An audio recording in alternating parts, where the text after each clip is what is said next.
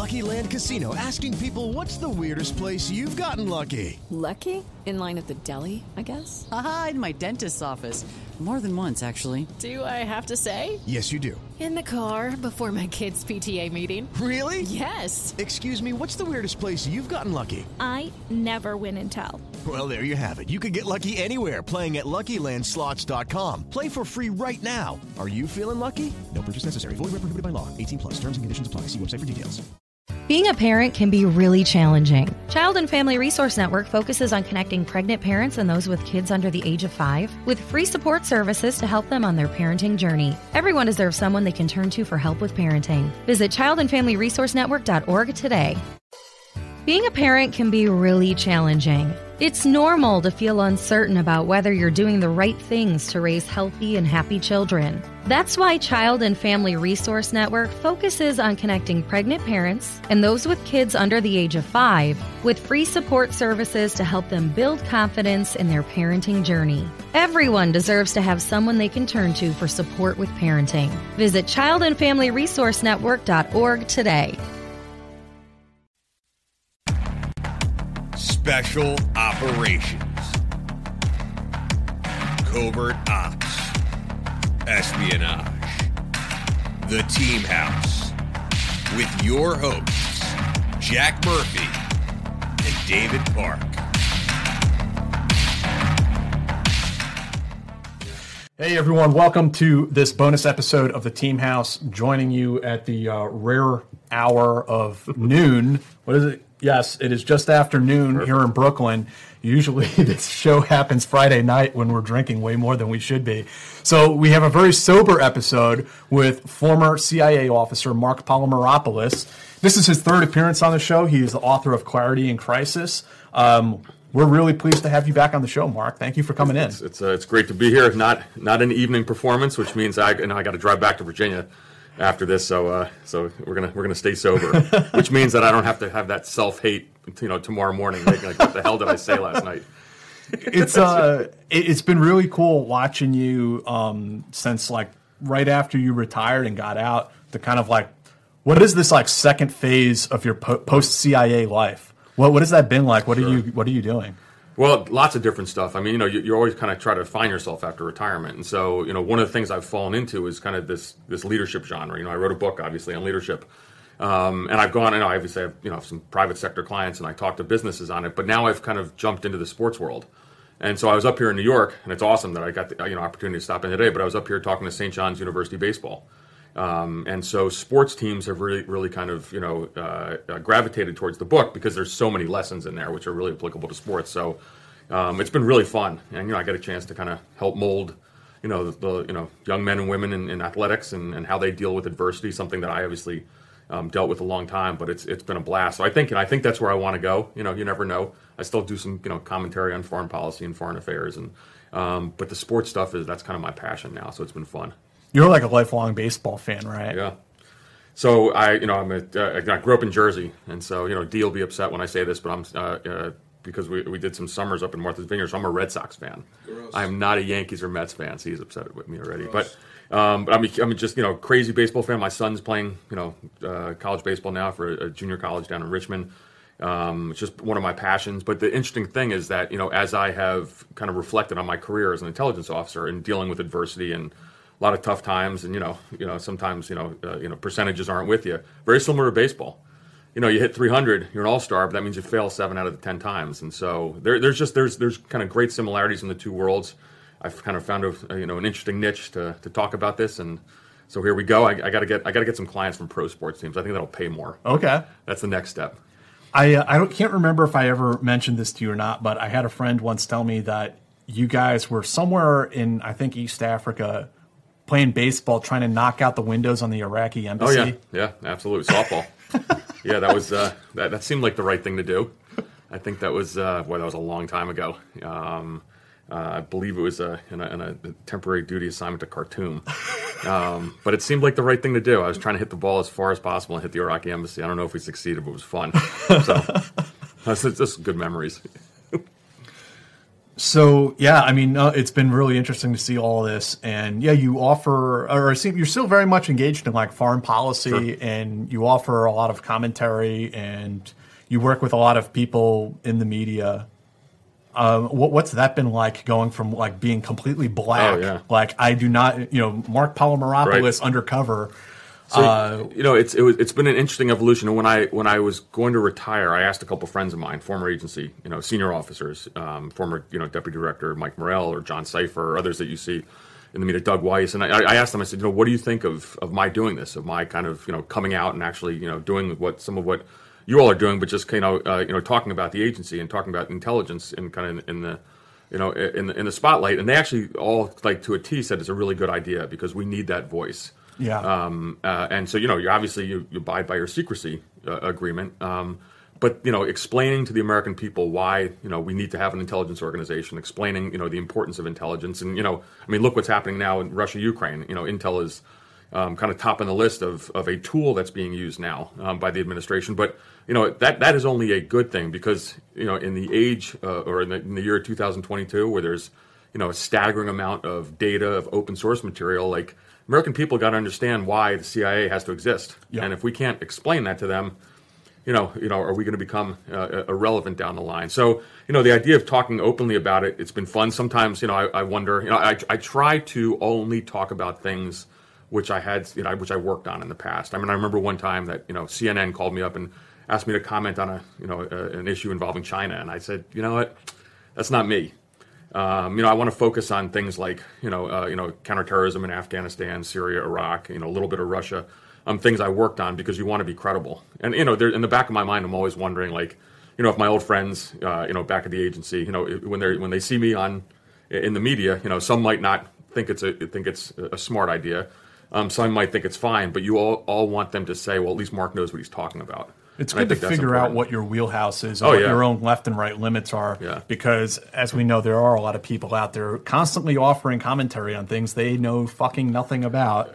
And it's like all the on, time. you know, on, I mean, I. I always wonder, you know, you know, should I try to get one of those gigs, you know, as a as a contributor Right, on right. CNN or MSNBC or Fox? Because so often I do see folks, and you're just, it's sometimes it's cringeworthy. Um, but at the same time, you know, I, you know, I, again, I only want to talk about things that I know about. Um, I sometimes get asked to offer commentary or, or even go in the media to talk about things like police shootings. Right. And it's like, listen, I'm not a police officer. I'm not a lawyer. I'm not a civil rights expert. Like, this is not my wheelhouse. I'm going to stay away from that. it, there's, it's just, it's, you know, you got to be authentic, you got to be credible. Um, you might not like what I have to say, um, but at least you want someone to say, well, he knows what he's, you know, what he's, what he's talking about, and that sometimes means turning stuff down. Yeah, yeah. and that's fine. And say, you know, I, I just, I'm not, you know, people, you know, I, I had a little bit of experience on Russia, you know, before I left. I was the acting oper- operations chief for clandestine operations in Europe and, and, and Eurasia, and that included Russia. But I only did that for two years, so you know, I don't like to be included as a Russia expert. I can comment on Russia because I, you know, I did it for several years. Um, you know, uh, uh, and but then you know, in the opposite, you know, in terms of counterterrorism um, in South, in South Asia and the Middle East, I can talk about that all day because that's what I did. It's it's interesting being billed as an expert, isn't it? As supposedly I should be like an expert on counterterrorism through things that I did or, and Right. studied.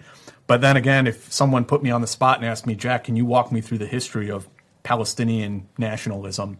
There would be an embarrassed silence. Uh, I Well, w- it- I wouldn't be able to do it off the cuff. Right. I mean, so so the other thing that we have to be careful on, whether you're you know a, a journalist or you know former military, um, in your case or myself as former intel, is that we're not academics. Um, the other thing too is like I'm older, like I forget stuff, so I, I couldn't do that either. I mean, I, I you know I've spent a lot of time doing Palestinians, but if you you know, you know but I'm I'm not teaching at Columbia um, uh, or any place like that, and so you know you just got to be. I think you got to be careful. I, I was I have I have a new thing I'm doing now. I'm a let's see how, how does- I'm a non-resident senior fellow at the Atlantic Council. Okay. what, what does that mean for, Um, so it means for the I- squares right. out there? So the Atlantic Council is, you know, is a is a very prominent, you know, in essence, you know, one of the DC think tanks. Um, uh, but you know, as a former government official, you know, they wanted my kind of expertise on hybrid warfare. Okay. And so I have to, you know, I have to do some writing um, uh, a couple times a year, do some, you know, uh, comments, uh, commentary in the media, um, attend some conferences. But they like having, you know, former government officials there. And so, but what's interesting to me is, as I, you know, there's also, eh, you know, again, I, I kind of go back to what I'm good at and what I know I, I, you know, need to work on.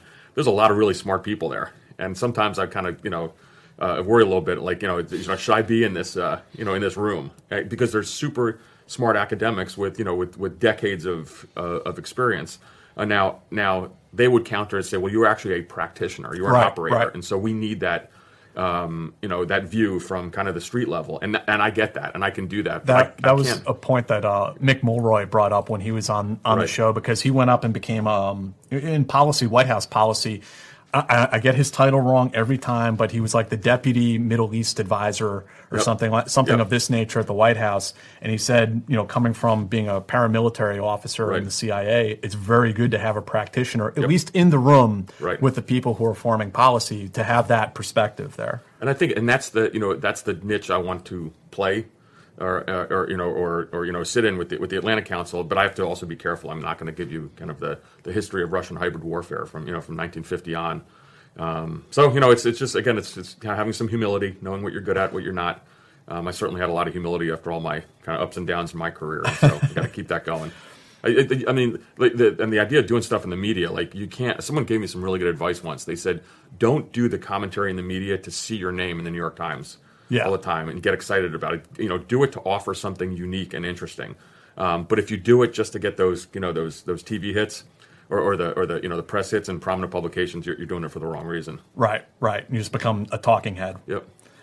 I wanted to jump into um, a related topic that we were talking a little bit about off camera before is the situation that's been unfolding in recent weeks in Ukraine and some of the tensions with Russia. And we're having a, a conversation, which I, I think we both agree on, that we're kind of seeing America fight back in a way that we haven't been for quite a while, it feels like, in playing information warfare games with the Russians and kind of beating them at their own game.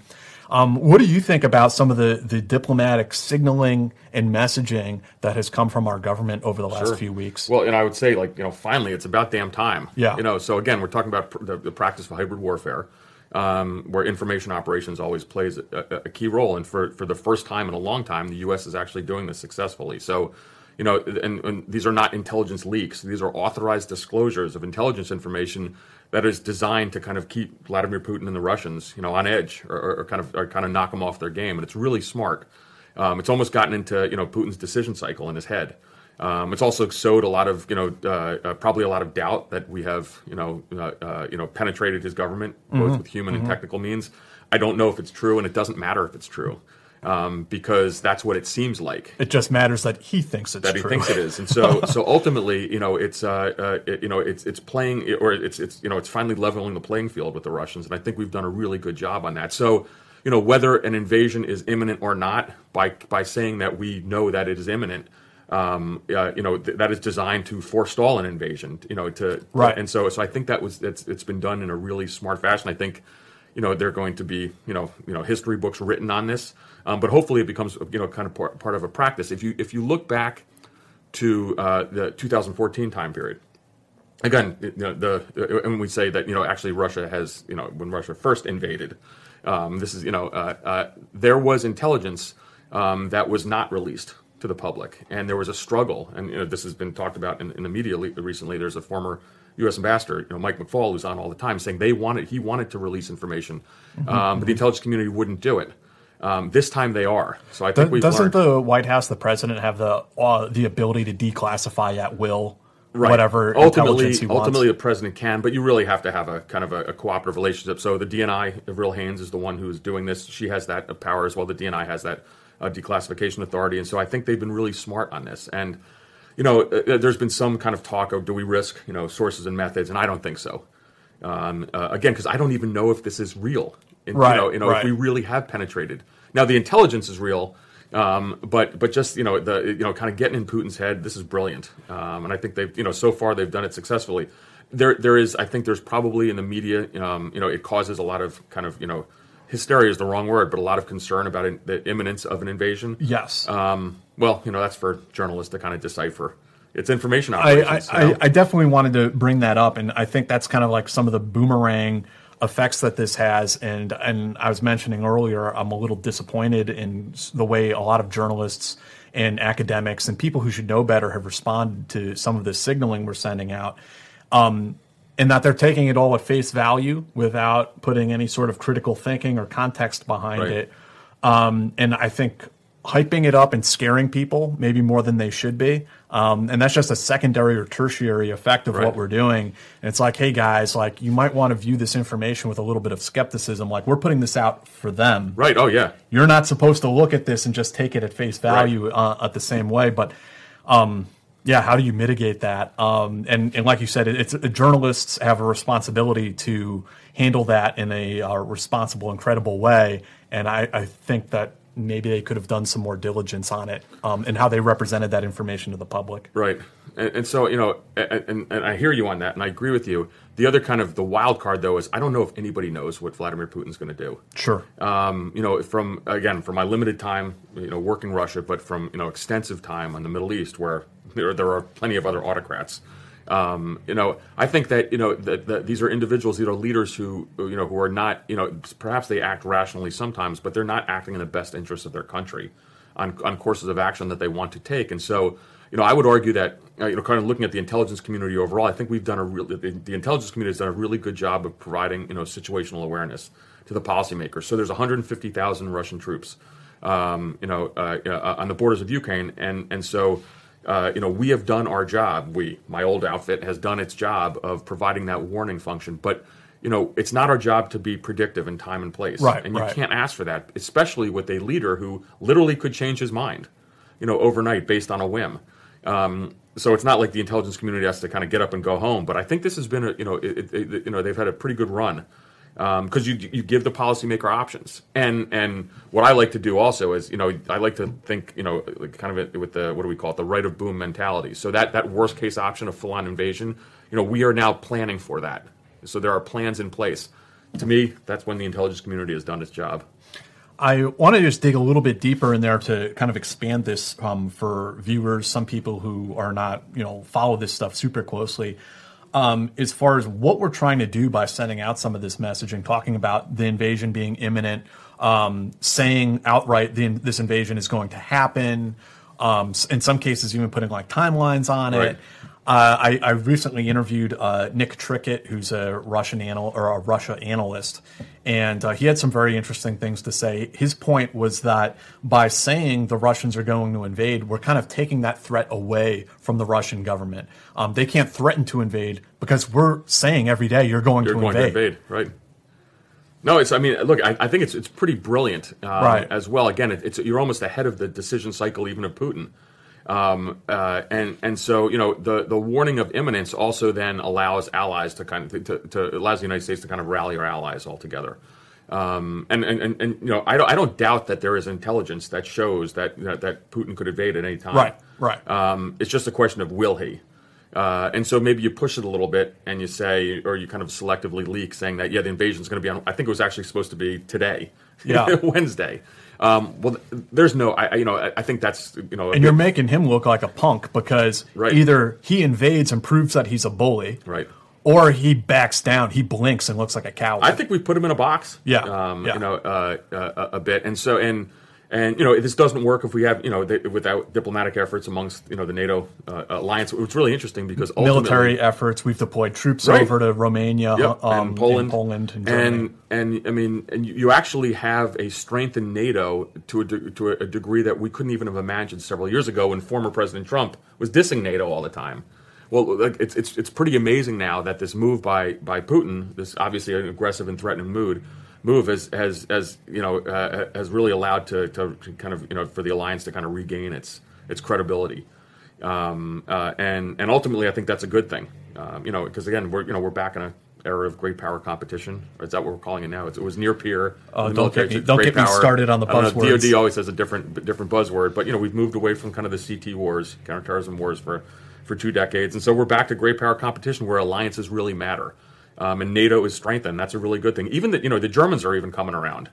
And you know, there's been a, you know, tremendous amount of criticism because Germany wouldn't allow for overflights and wouldn't you know provide any lethal uh, uh, assistance. But even I think um, uh, even the Germans, you know, you know, in, in private, you know, you know, we're saying that Nord Stream two, the, the gas pipeline, um, you know, that would be canceled with the Russian invasion. So pretty remarkable. You know, if you if you're into the transatlantic alliance stuff, this is you know we're we're back at, at, Right, at really right. at, a high point. And we're, we're seeing. I was writing uh, a week ago about how we are the focus on this is kind of going back to um, you know mainstream DoD deterrence as opposed to like the sexy counterterrorism special ops missions.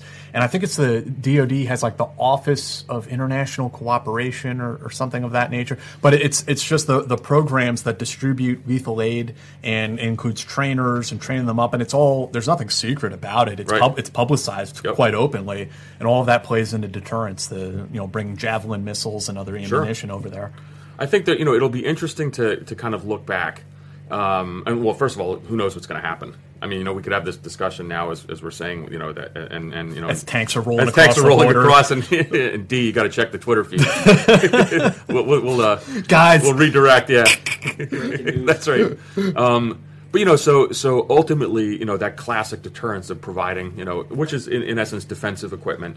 Um, you know, that might be, you know, uh, that might really have worked. Um, you know, at, at the end of the day, and so and, and so, you know, we're not back to sending, you know, thousands of U.S. forces. Um, you know, we are back to kind of that old classic, you know, style of, of you know, uh, providing, you know, military assistance to another country. Um, obviously, we provide training, um, but I think that's a good thing. Uh, and again, when we're talking about China, Russia, you know, that's going to be the wave of the future.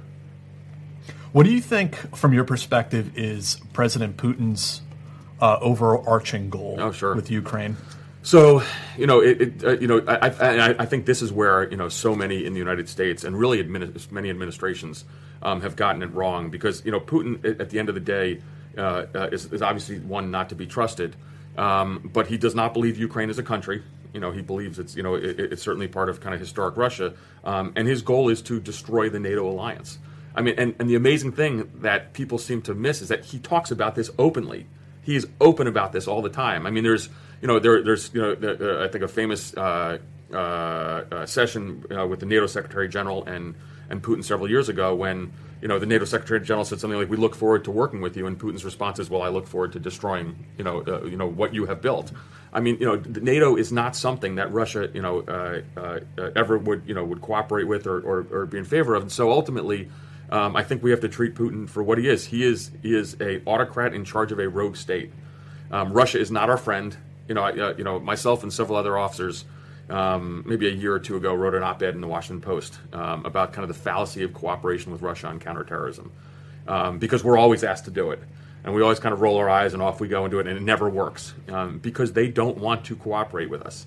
And so ultimately, you know, Russia has to be treated as an adversary and an enemy, and, and, and, and you know, Putin's the head of that state. I guess you know until until you know 2030 something now. I mean, you know, obviously there's some decree that um, that, that that was passed. So you know, this is something we're going to have to, deal with for you know for for now you know for, for decades into the future. But this is not our friend. Um, and the, the other point too is that you know even as we kind of stand down, or, or perhaps the tensions you know uh, uh, diminish a bit in terms of Ukraine, he's still going to have 130,000 troops on the Ukrainian border, and I think the you know this is going to be a long slog now. You know if there is no invasion, those those units are not going back um, you know to garrison. Um, those units will still be in, in a, in a you know, a, you know, a- in a, in a posture that's quite menacing, and so we're going to be kind of in this slow, long grind with Putin, and we got to stay strong on that. I've tried to point out, and I don't know what your thoughts are, that the Russian narrative or, or President Putin's narrative of stopping Ukraine from joining NATO is really moot in, in the sense of this this current context, this current conflict. Right. They've already taken Crimea and parts of eastern Ukraine. Right. There's no way that Ukraine can join NATO when they don't have control over some of their territory. It's the same reason why the Russians are in South Ossetia and Georgia. A, a country can't join the NATO alliance when it would immediately drag us all right. into an Article Five. Absolutely. So, like, what is what is Putin really talking about when he's like talks about NATO, you know, going Look, into is, Ukraine? this- he- Putin fears a democratic Ukraine. Uh, he, you know, he fears a country on its on, uh, on his border um, that is evolving, uh, that does have democracy, that has freedom of thought and expression. I mean, that, that to me is kind of the basic part of it. The, the idea of NATO and NATO expansion is, is silly because it's not on the table. Um, you know, we can't you know openly say that Ukraine is not going to join NATO because Ukraine is a democratic country, and if it wants to join, it can go through a process of doing so, and we have to allow democratic states, you know, uh, uh, to kind of move forward on that. Um, but if it really was about Ukraine joining NATO, you know, Putin wouldn't be there now because they're not going to join NATO. Right, right. Uh, uh, now, what's interesting is um, he has he has amassed enough force, and we are providing uh, you know a considerable amount of defensive assistance. Um, you know, there was always the talk of the Finlandization. yes. Well, Finland, you know, has the F thirty five. So you know, uh, is that what we you know? So so are we going to end up you know giving the F thirty five to the Ukrainians? Well, they might not join NATO, but they might have the most advanced U.S. fighters um, at the end of the day. So you know, I, I think this is a huge kind of misstep um, uh, by Putin. But the, the you know the, the, the talk of of you know NATO enlargement or not is. Um, is not serious. That's certainly moot, um, and I, I think he really just fears democracy. Uh, you know, a, a, democratic state, and Ukraine is making progress, and that's a great thing for, for the United States, a great thing for for the West. Um, certainly not a good thing for for Putin. Sorry, viewers out there, if uh, you can hear the drilling going on next door. It's a, typical that you start doing one of these streams and somebody starts. That's all right. We're during that. It's good to be in Brooklyn. You know, I was, you know, I grew up in Jersey. I think Jack, I was telling you, I grew up in Jersey. Um, as as I was a kid, I think about my kids now and what I don't allow them to do. You know, but when I was a kid, at like 11 years old, I'd jump on the train out of New Brunswick and come to see New York Ranger games at, at Madison Square Garden.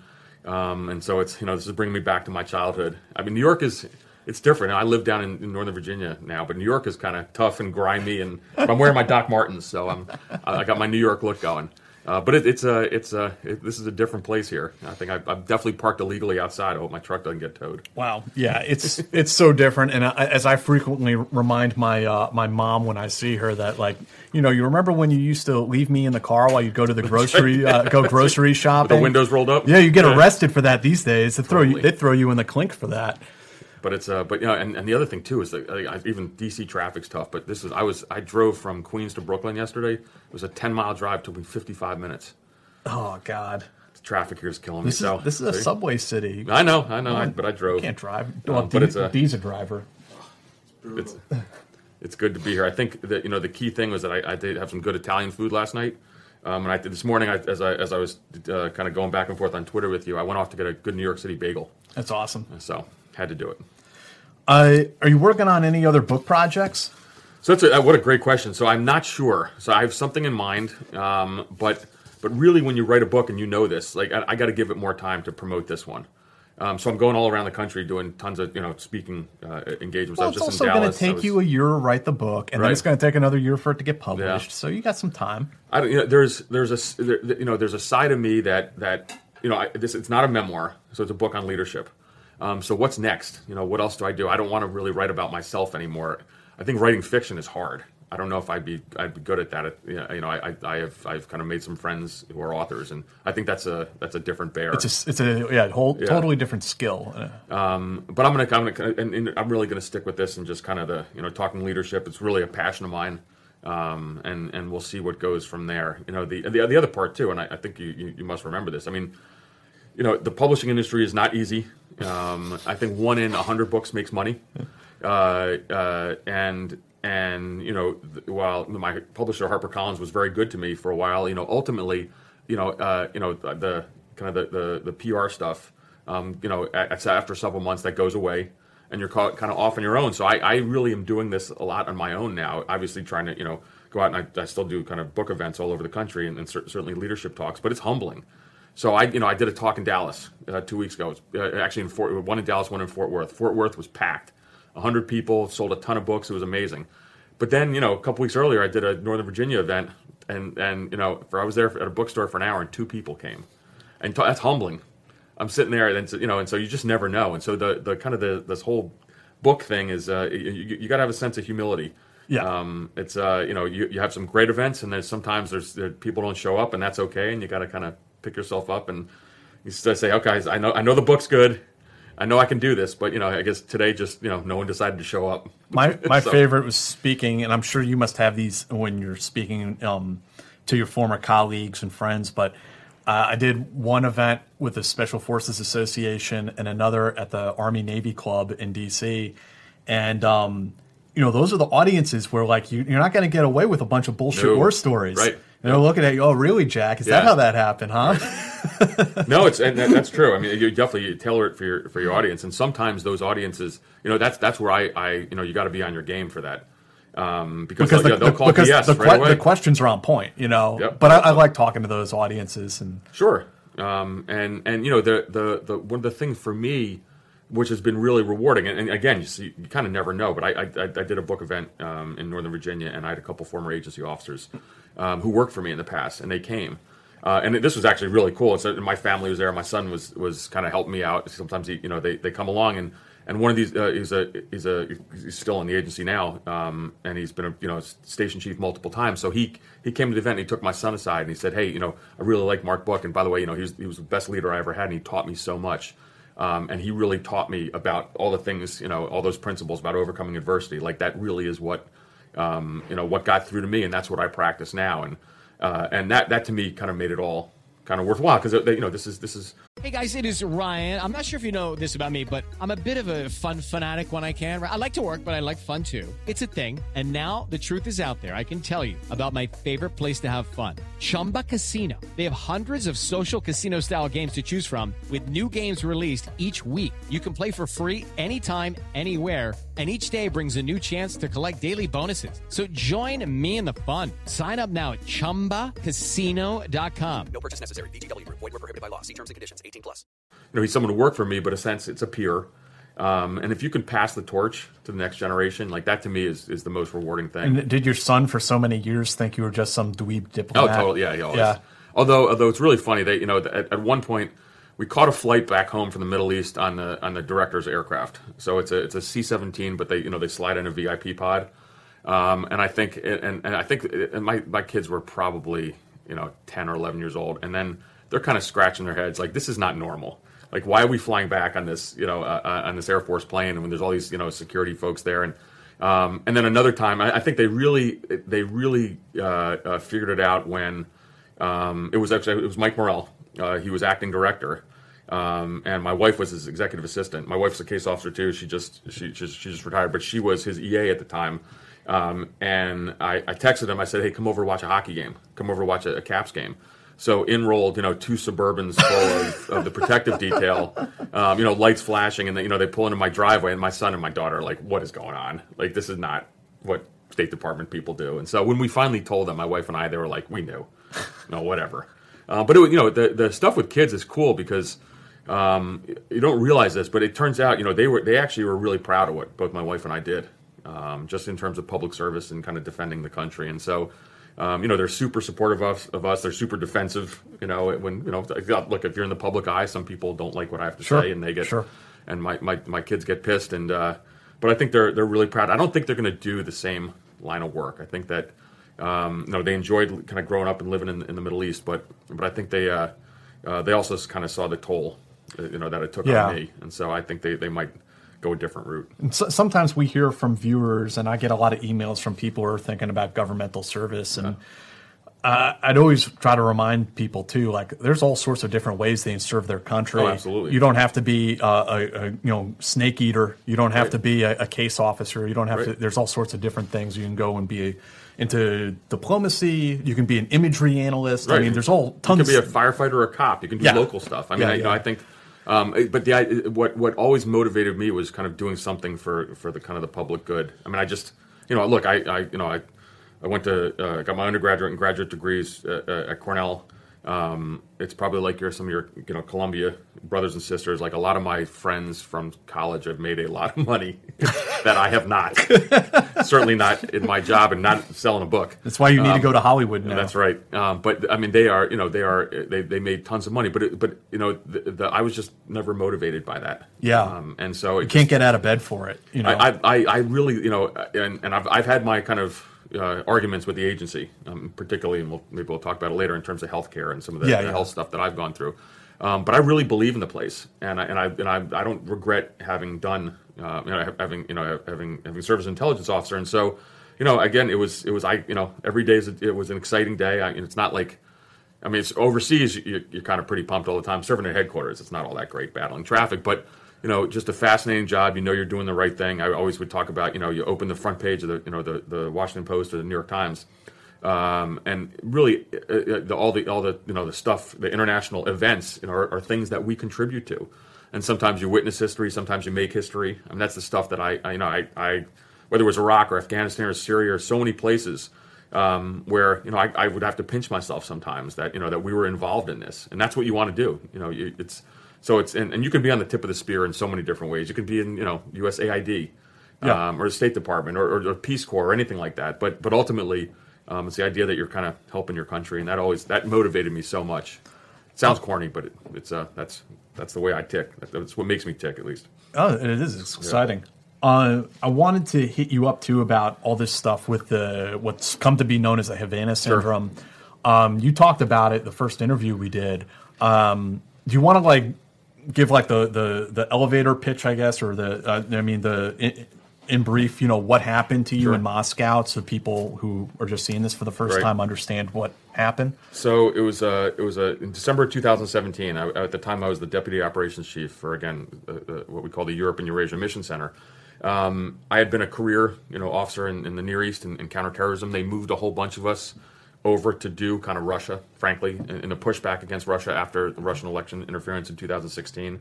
And so I was put in a pretty senior position, and I needed to go to Moscow for what's simply called area FAM, area familiarization.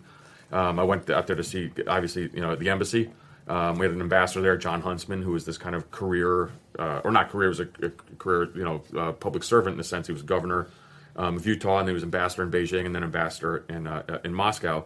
Um, and I was there to meet kind of my Russian counterparts, which is kind of strange, but but is what we do. You know, the CIA and and So KGB. th- this is above board. It's not Yeah. covert. You're Nothing going. covert It's like at a liaison. It's a business trip. Right. It's a boring business trip. I was I was you know semi excited to go because I had never been to Russia.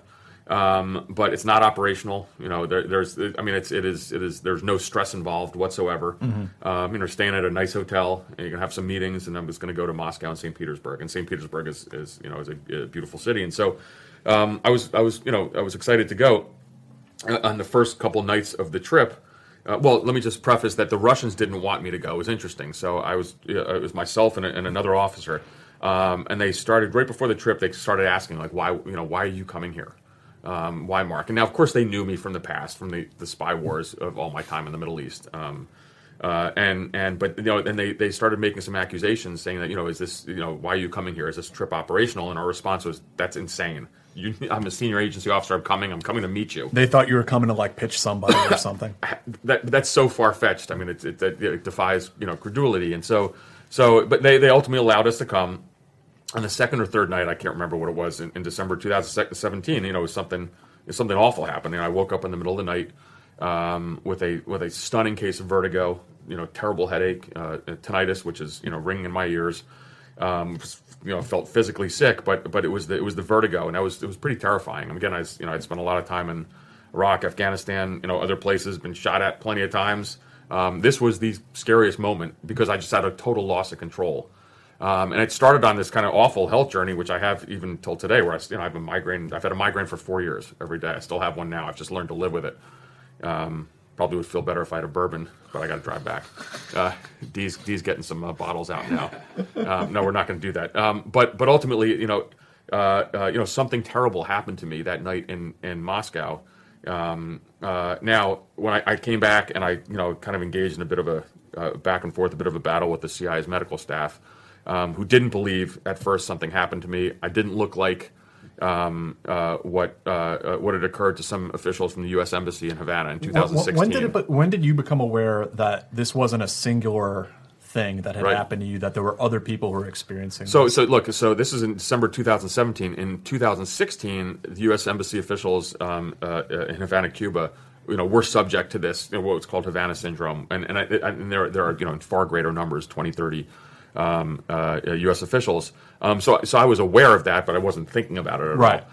Um, but ultimately, when I came back and I started, you know, trying to get medical care, and they said I didn't look like them. Uh, The symptoms they thought were, were a bit off. I think they've changed their mind on that now.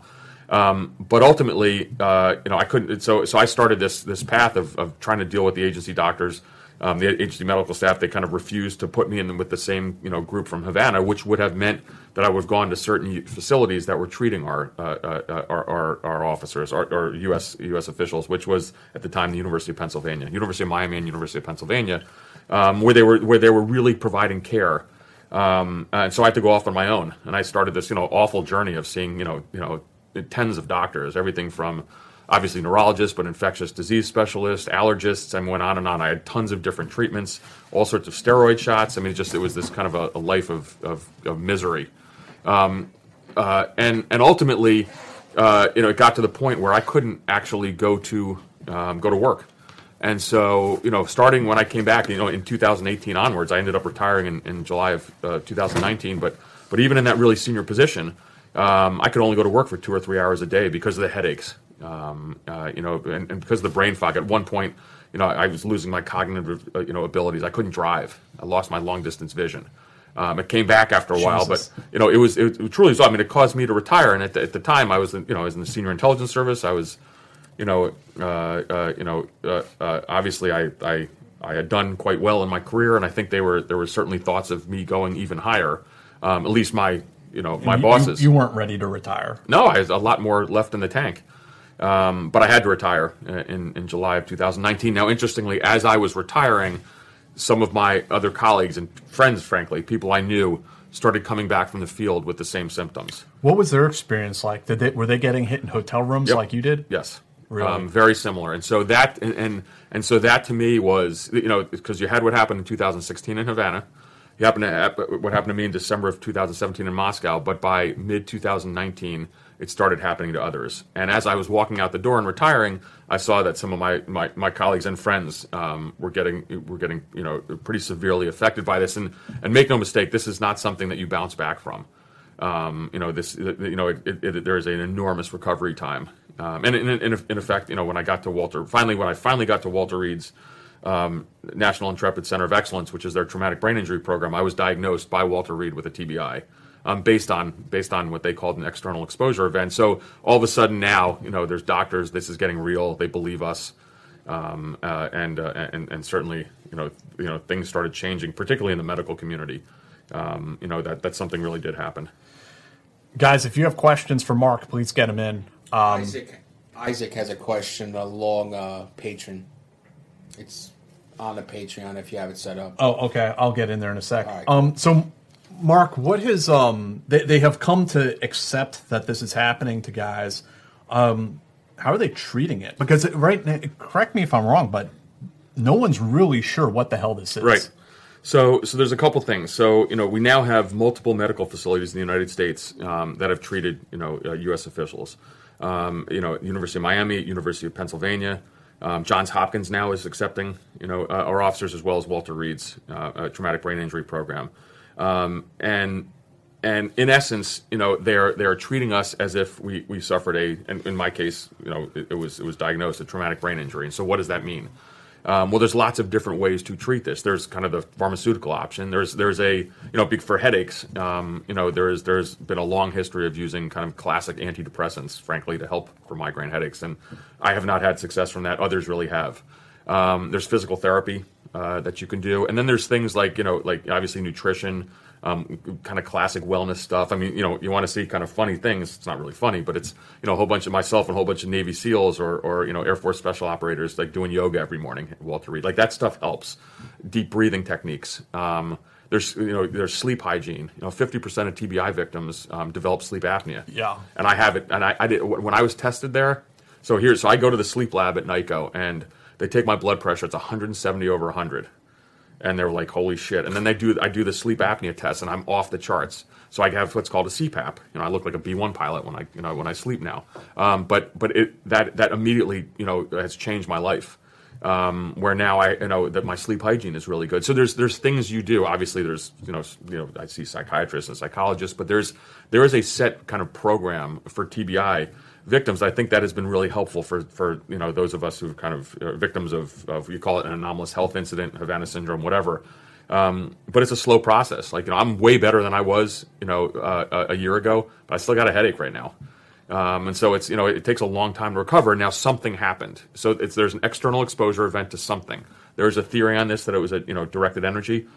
I'm not a I'm not a scientist. I'm not a doctor. I, mean, I think a lot of people you know uh, uh, do believe that, but we just you know it takes it's going to take some more kind of investigation. Have you heard anything? Because since they started taking this a little more seriously in the last couple of years, the agency, from what I've read, they stood up sort of like a task Right. force to look into this and to try to unpack and figure out Right. what's going on. I mean, have you heard anything about what, why people are being targeted, who's behind it, Right. what the technology is? So I think there's there's you know you, it, it, we have to be you know again and this is not a criticism of the media but but you know there, there's there's so many stories and like I sometimes I contribute to this by by making comments about it Um, but so many stories on what's happening. So, so there's a couple of things. There's a, there was a panel of experts that the response to that would be keep looking. I mean, they've been at it for seven months. Right. You know, it took us ten years to find, you know, uh, uh, the most wanted man on the planet who's living in, you know, uh, right outside uh, what Pakistan's version of West Point. So, you know, it's okay. Like we're seven months into this, so we don't know who is doing this. Um, they're not even sure what it is. They know people have effects that look like they've been subject to a directed energy attack. Um, and we just got to kind of keep on going. And the only thing I would urge is just is patience, and because because ultimately, you know, it, and I think it's been really interesting when when myself and some others have gone and we've testified on Capitol Hill, both to the Senate and the House, and this is this is the right mechanism to do it. It's not to kind of to to kind of uh, uh, you know talk about this in great detail in the media. This is okay what we're doing now, but I'm talking about testifying in front of the House and the Mhm, Senate mhm. intelligence committees in great detail. That's the right forum. It's a classified forum. But when senators and, and congressmen and congresswomen come out after seeing a victim, and I look, I'm, I'm, I'm, I'm in pretty good shape, but they see some of the others um, who've been medically retired, um, who can't walk, who, who have, you know, who have, some have gone, you know, legally blind. Um, it's pretty compelling, and it's, it's really hard to say, well, you're, you know, you know, you were a, you were a tip of the spear case officer, you know, from Havana, um, or from a European country, or from Moscow, or whatever, um, and now your life is essentially, you know, been derailed. Um, that you you had a, a you know you're you're, you're kind of uh, had a psychogenic attack, or this is this was mass hysteria. It's not. Something happened. We just got to get to the bottom of it. This is to me. This is you know the U.S. government has been um, at best incompetent in responding to this. But you know what?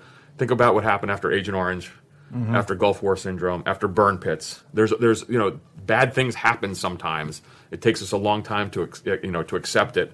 Um, uh, and the science has to come around the investigation, but I, I kind of put it in that in, the, in those bins, uh, uh, and and uh, because you know people really have been injured by this. I mean, there's there's if you meet victims from this, you're not going to walk away think, thinking they kind of they made it all up. It, it strikes me that this is a way to take people, take chess pieces off the board, and doing it without an assassination. Yeah. And It's there's hybrid warfare. No Think clear. There's no. Yeah. There's no murder weapon that we can identify. Right. We can't identify the weapon. We can't identify the actor behind it. But it's a way to take intelligence officers off the out of the field. So it's, it, I mean, I, I hate to use the word brilliant, but you know, but it, it is a brilliant technique, weapon, tactic, whatever this is. It's done several things. It, it, it has, you know, it's taken someone off the playing field. Um, it's very hard to find attribution, uh, uh, and ultimately, it's sowed incredible dissension. You know, even within the U.S. government. I mean, people still argue about whether this is real or not. Um, there are there are elements within the agency who don't believe this. Um, there are a whole bunch of elements within the agency that, that do believe it, and a lot of others, you know, particularly in DoD. It's interesting to me that that DoD has really kind of led the way in, in accepting that something bad has happened. Oh, really? You know, and and and and and, and well, uh, you know, I, I think that it was it was telling to me. I was at Walter Reed's, um, you know, the TBI program. Um, it's located in a certain building in Walter Reed, but I had to go across the street um, for some physical therapy. And I'll just as an aside, if you ever want to be humbled, you know, go to the PT clinic at Walter Reed, and you know, whether you see amputee, double Yeah. amputees. I mean, it's you know, it, it, I was in tears uh, you know, every time I went over there. Um, but I sat down with one of the, the specialists, and I said, I said, hey, from I'm, a, I'm a, from across the street over at NICoE at the TBI clinic. Um, you know, I'm one of the folks who had kind of the, and it's it's it's even hard to talk about. I said one of the, you know, uh, been a victim of Havana syndrome, and and she said to me, she goes, oh, I've seen a whole bunch of your folks, of you folks, and I said, well, that's not possible. I'm only I'm the only second person who's been here, and she said, no, you're not. There's a whole bunch of DoD folks who've been here for this Oh, in the no past, shit. right? Wow. And that's what I said, and I, and then she saw the look on my face, and I said, hey, "Can you tell me more about that?" And then she said, "I can't because of you know because of you know, patient privilege." But Holy clearly, fuck. DoD has had experience with this in the past, and one of the interesting things is I I know, wonder if it's our Intel guys or our JSOC guys or who who's being. It would be interesting to find out who's being targeted. Well, well, here's here's a you know if, if and, and there's a lot of stuff in open source research, but it was about um, maybe a year or so ago. Um, you know, and, and and bids for contracts are always put out in public. Well, JSOC put out a bid for a body worn device that would detect directed energy. So if, if JSOC is, is actually wants operators to wear this, that means it's serious. Something's happening. Yep. Um, and so there's no doubt in my mind that DoD has had a, a, you know uh, experience in this. Um, and so you know again, it's it's w- one of the things that we haven't had is a whole government approach. Um, you saw recently that the CIA put out an interim report, which got it was it caused all sorts of controversy, Yeah. and then later on, the DNI put out a report from the experts panel that seemed to contradict this. Well, all this is kind of messy, you know. It's and, and you're, you're watching the sausage being made, which is Right. not pleasant. What you need is a whole of government approach. We need a coordinator, and I think we have one now. At, at, you know, after this kind of mess, but a coordinator at the National Security Council who's actually going to put all the agencies together. And so you're going to marry up what DoD is doing with what state is doing with what CIA is doing. But to me, you know, the answer to this lies in DoD. Um, there's there's no doubt uh, because they also have expertise in kind of unconventional weapons Right. And if we're if we're to follow this kind of thesis through, I'm kind of curious, like, why would the Russians buzz like the entire U.S. embassy in Havana? Is do you think that's just because they were pissed off that we're normalizing Yep, relations? hundred percent. I mean, that to me makes a lot of sense. Yeah. um, and it caused us to evacuate the, you know, to close the embassy in essence. And so that to me, you know, uh, uh, is is you You, know, think that shows a sort of political intelligence behind what's being done? Yeah, um, and and you know, I, I guess there's a that that's a solid explanation there. Now, why are there attacks at other places around the world? I don't know. You know, and and the other thing too that that would you know would concern me is, um, you know, what is their target selection if it is an adversary doing this, and and why now. You know, the the agency came out in the interim report and said something to the extent of, you know, they don't see any kind of patterns. Um, yet a whole bunch of my friends who all involved in Russian operations did get hit. And so, to me, you know, that's that's uh, that that is that is pretty significant. And so, look, the the other thing is, you know, directed energy weapons is nothing new. The Russians have had a long, extensive program. There is, oh, they have they have published papers in the open source on this.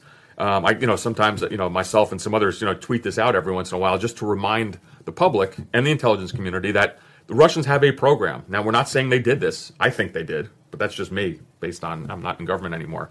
Um, but but countries have these directed energy uh, weapons programs, and so I think that I, I, I would imagine there's going to be a lot of focus on that going forward, whether it's you know Russia or China or Iran or other states that, that do that, and we have it as well. We have them. What, what do you make of the reports of people getting zapped, like right in Washington D.C., like walking around, walking around Right. to you know the Lincoln Memorial and So you know, so I have to be re- really careful on this because the one thing that that happened with me is that you know people you know when I kind of you know came out and because I was in essence begging for health care, um, you know uh, that that people kind of dismissed me. So I I, I don't want to be dismissive of others. Um, and so, you know, my kind of response on that is, you know, I, and I've talked to some of these officials, you know, from the National Security Council and others who've, who've been hit. The symptoms they have are very similar, you know, and that, that's that's you know, and and and they are hurting.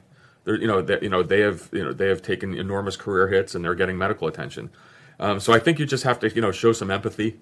Um, you know, you know, uh, uh, there there is you know uh, it- it's it's hard to imagine um, that you know that adversaries are running around the United States in great numbers um, doing this, but it's also we we also had a history of Russian intelligence operations on U.S. soil as well. So you just don't know. Um, I just I don't like dismissing folks' claims. Yeah, Um, no, know, not, not, neither would I. I mean, I want to follow wherever the evidence Yeah. leads us um, on that. But I, I mean, you'd think uh, this would has this technology really been miniaturized to the point that you can do something like that? Like Right. there, that there isn't like a huge panel van Yeah, nearby. I, Like, right. I mean, how- I, I I hear you. I don't know. yeah, Um, uh, and and you know, the, the like I, I at sometimes as I, as I'm talking on this stuff, like because there's no doubt in my mind that something happened to me in Moscow. So so you know, I'm very confident of saying that. I was I, I emerged a different person and had to retire. Um, you know, wa- was it was it a directed energy attack? Was it poison? But I don't know. But something happened that changed the course of my life. Um, so I'm really confident uh, uh, on that. Uh, uh, but then sometimes when we start talking about these attacks on kind of a bigger scale or in the United States, you know, and, and, and I and I want to show empathy, you know, for, for the victims, you know, then I, I feel like you know I'm, I'm one of the folks like chasing UFOs. Like it starts sounding like a crazy person, and that's but that's you know I, I don't want to be that. Um, I don't want to kind of you know charge that there's this you know kind of, mass campaign um, that's affected thousands of people. But you know, as the as the, the the experts panel from the DNI said, there are there are several dozen cases that are unexplained. Um, uh, that that it's, it, it is entirely plausible to them, and, and likely that it was a directed energy attack on our officers. And so I just have to kind of kind of go with that. yeah. I, I, I don't want to paint anyone as being quote unquote crazy, right? Um, there is, I think, going to be a point where this starts to overlap with the conspiracy theorist, which Absolutely. is which is what the danger is. Yep. Like, are you familiar with uh, gang stalking? No. These people have been around since like the 70s or 80s. Um, but there are people, I, I think most of them have some form of schizophrenia, and they believe that they are they call themselves TIs, targeted individuals. Oh, that's right. And they believe the NSA Oh, is yeah, following yeah, them yeah. No, around. they hit me up on Twitter and know blasting. Yep. them, blasting them with directed energy. I they yeah they inbox me too Yep. because they think I know something about it. Right. it. And it's um the New York Times actually did a very interesting story on them maybe like five years ago, talking about because of the internet, all of these people have been able to meet each other and form like sort of like group self help kind of Yep. things where they all come together and now it becomes a sort of mutually assuring delusion because they're all convincing one another Right. that this is this is happening. No, I get I get letters to my house. I get phone calls on my home phone. Oh, so no, no, I, I do know, and that's you know that's the danger of this. I I, I certainly get it. Um, and and you know I, I don't I don't I don't even like the role of you know I I, I love talking about my book, talking about foreign affairs because we talk about this. I don't you know end up kind of playing the role of professional victim. Um, not what I want to be remembered for. Sure, sure. Um, uh, and so, you know, and, and with that said, you know, so I, I sympathize with the intelligence community for the following reasons. So, you know, they didn't take this seriously for a long time. Um, then we had a kind of a spate of attacks, uh, uh, which which I think these are the core ones that are still unexplained. Then what um, the, the U.S. government did, in good intentions, but it, what was the, was inevitably the wrong move was was basically announced to our overseas personnel if, if you are not feeling well, if you have a headache, you know, write in and tell us. So if you read the press reports, you know, and, and if they're accurate, then then there were a thousand cases of this Right. um, worldwide. Well, we that that is that's a self inflicted wound. So what the, what we have now done is we've solved most of those, you know, ninety nine percent of those cases, which was generated by our data call in essence, and we're back to this core group of several dozen that are unexplained. Um, uh, you know, uh, and so so I, I you know I sympathize a bit because they had to kind of cull through the data. Um, but now we're back to kind of square one. So you know, uh, what I kind of the, the way I, I leave this now is, you know, in the last eight months we actually haven't gotten anywhere. Um, now, now they you know they say that they can't find attribution. Okay, um, but ultimately we're still down to you know uh, several dozen cases. By the way, if you're talking 30 cases, that's extraordinary. Um, where people are injured, are being treated in, in U.S. medical facilities, and where doctors say they were subject to something. Um, that's pretty extraordinary. Yeah. Uh, uh, and so um, you know the whole thing has been kind of kind of messy to deal with. It's fought in the media all the time. Um, you know the headlines are always coming out. It sounds like it seems like there's whiplash sometimes that this is all this is all made up. No, this is real. Um, and ultimately, I would just again just you know urge patience. Um, we'll get to the bottom of this. You know the U.S. government as a whole, not the CIA, but the U.S. government, which means DoD, it means the CIA, you know, it means DoD, the intelligence community, it means our national labs, it means academics and researchers, it means open source um, uh, uh, entities as well. I mean, look what Bellingcat has done, you know, over the years to, to uncover kind of Russian malfeasance all over the world. And so, you know, um, there's going to be data out there that has to be collected, and, and at some point we'll get to the bottom of this. We definitely haven't heard the last word on it. Yeah. Um, let me hit up a few questions here. Uh, Isaac asks, Mark, I'm almost 29. I just started university. I'm majoring in information systems, and I want to get a master's in cybersecurity. I want to one day join the, an agency, but I feel like the older I get, the more my chances demur.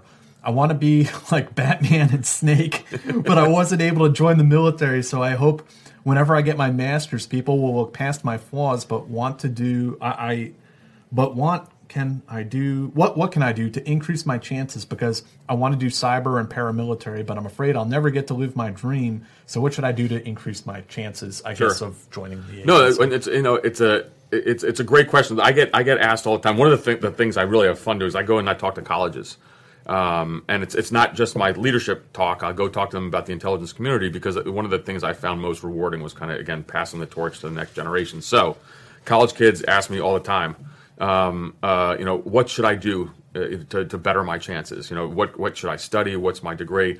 And my response is, is pretty basic. One is um, it doesn't matter. You know, study whatever you want to study. Now, if you want to get into cybersecurity, go you know go get that degree, your undergraduate, your Computer master's, science, computer yeah. science. That's great. Um, but you ha- you need you know but but to be you know to, to go into the intelligence uh, uh, community and really I'm talking about the operational side. I'm not talking about the analytics side. Um, you know you get you get a leg up if you learn a foreign language and a hard target language, and that means you know it's it's Russian, Chinese, Farsi, Arabic, Korean. Learn one of those five languages, and you can have a degree in, in nothing, um, and you will get put to the top of the pile. Period. That's what we need. Um, and then you have to have just that kind of intangible, which is you know this curiosity for the world. Um, you know, so oh, and I, and I tell people all the time. I said, you know, if you want to live in America, you're going to join join the FBI. Um, if you like foreign cultures and people and food and religion and have this curiosity, you know, being a, C- uh, CIA officer is, is, a, is a really neat thing. But guess what? You're not hanging out with Americans. Like I don't, I don't want you comfortable on a U.S. military base or, at, or at an Mhm, embassy. You got to be hanging on the street with the, you know, with the shabab. You know, the, the kind of, you know, the, uh, uh, you know, with, with, with kind of folks in the Middle East. Um, uh, you know, you got to be comfortable taking taxis and, and, and just you know, in you know, you know, kind of immersing yourself in different cultures and having that curiosity. And so, my response would be, um, you know, study whatever you want, um, but that kind of that that kind of learning a foreign language um, is absolutely critical. The agency is also, correct me if I'm wrong, like increasingly interested in recruiting people who don't look like me and you. That's right. Yep. And you know, I don't so- mean in a negative set. No, I mean for, oh. uh, uh, for very practical Right. reasons. No, so right? this is going to be a fun conversation about the wokeness of, of the agency. And this drives me nuts because so the agency put out this this video which everyone went crazy over um, that it was you know they, they thought it was too woke and that, that it, it annoys me because of the following. Being a parent can be really challenging. It's normal to feel uncertain about whether you're doing the right things to raise healthy and happy children. That's why Child and Family Resource Network focuses on connecting pregnant parents and those with kids under the age of five with free support services to help them build confidence in their parenting journey. Everyone deserves to have someone they can turn to for support with parenting. Visit childandfamilyresourcenetwork.org today. Being a parent can be really challenging. Child and Family Resource Network focuses on connecting pregnant parents and those with kids under the age of five with free support services to help them on their parenting journey. Everyone deserves someone they can turn to for help with parenting. Visit childandfamilyresourcenetwork.org today. Being a parent can be really challenging. It's normal to feel uncertain about whether you're doing the right things to raise healthy and happy children. That's why Child and Family Resource Network focuses on connecting pregnant parents and those with kids under the age of five with free support services to help them build confidence in their parenting journey. Everyone deserves to have someone they can turn to for support with parenting. Visit childandfamilyresourcenetwork.org today. Um, diversity is an operational advantage in operations as a case officer. Because you know again so if i'm sitting in the middle east somewhere um, i don't want someone like me or you. Uh, uh, i want someone who's get, not going to get what? Not going to get caught. Because your job is to meet an agent clandestinely. So if, if you don't look like an american um, you know it's a you know it's a it's a hell of a lot easier. I loved in every station that i ever w- was managing um, uh, and had oversight over operations, you know, uh, particularly in the Middle East, to use female operations officers. Um, and I, I tell a great story in the book of we had a female officer out on, an, on a surveillance detection route, and by chance, you know, she was spotted. And we got we later on through a penetration, we got a report saying that, hey, we, the host service, saw X, Y, and Z, this this female officer, and what they believe was a surveillance detection run. And because of that, let's put surveillance on her husband because she could never be a spy because she's a girl. and you know, so that's how we win. Um, you know, I, I, I remember uh, uh, years and years ago in one of the stations uh, in the Middle East, we had a, a case officer who was Filipino national. It's, a Filipino American. He was invisible. You know, so Filipinos in the Middle East are not treated well. Yeah, because they're like they're the, they're the domestic servants. servants. and stuff like that. This guy could go anywhere at any time with a mop in his hand, and, no that's one would look twice. because because uh, you know so so diversity is our operational advantage. It's how we win. It's not being woke.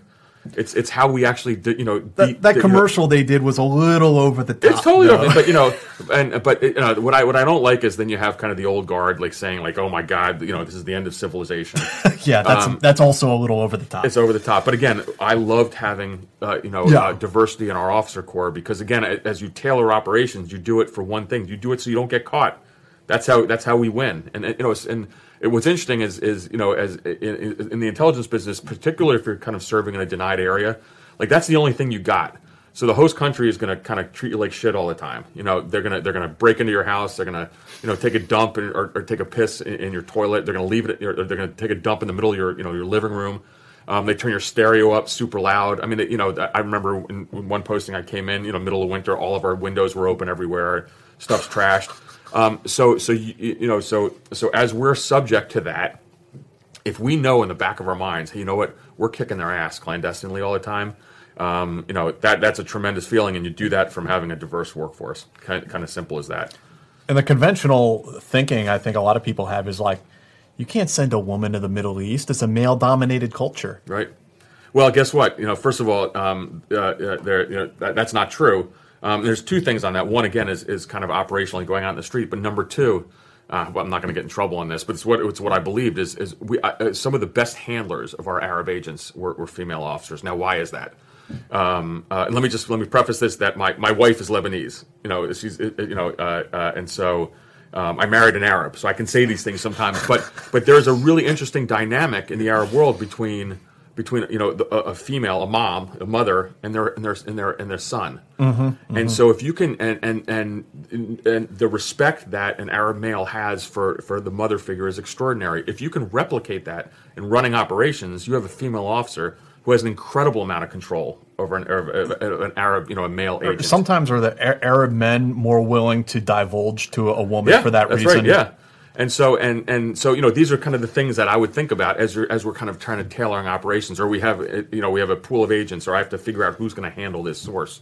Uh, well, you know maybe the most difficult agent um, should be handled by someone if you can replicate that that dynamic, that father, uh, sorry, that mother son dynamic. And so uh, again, it's it, it's for our operational advantage.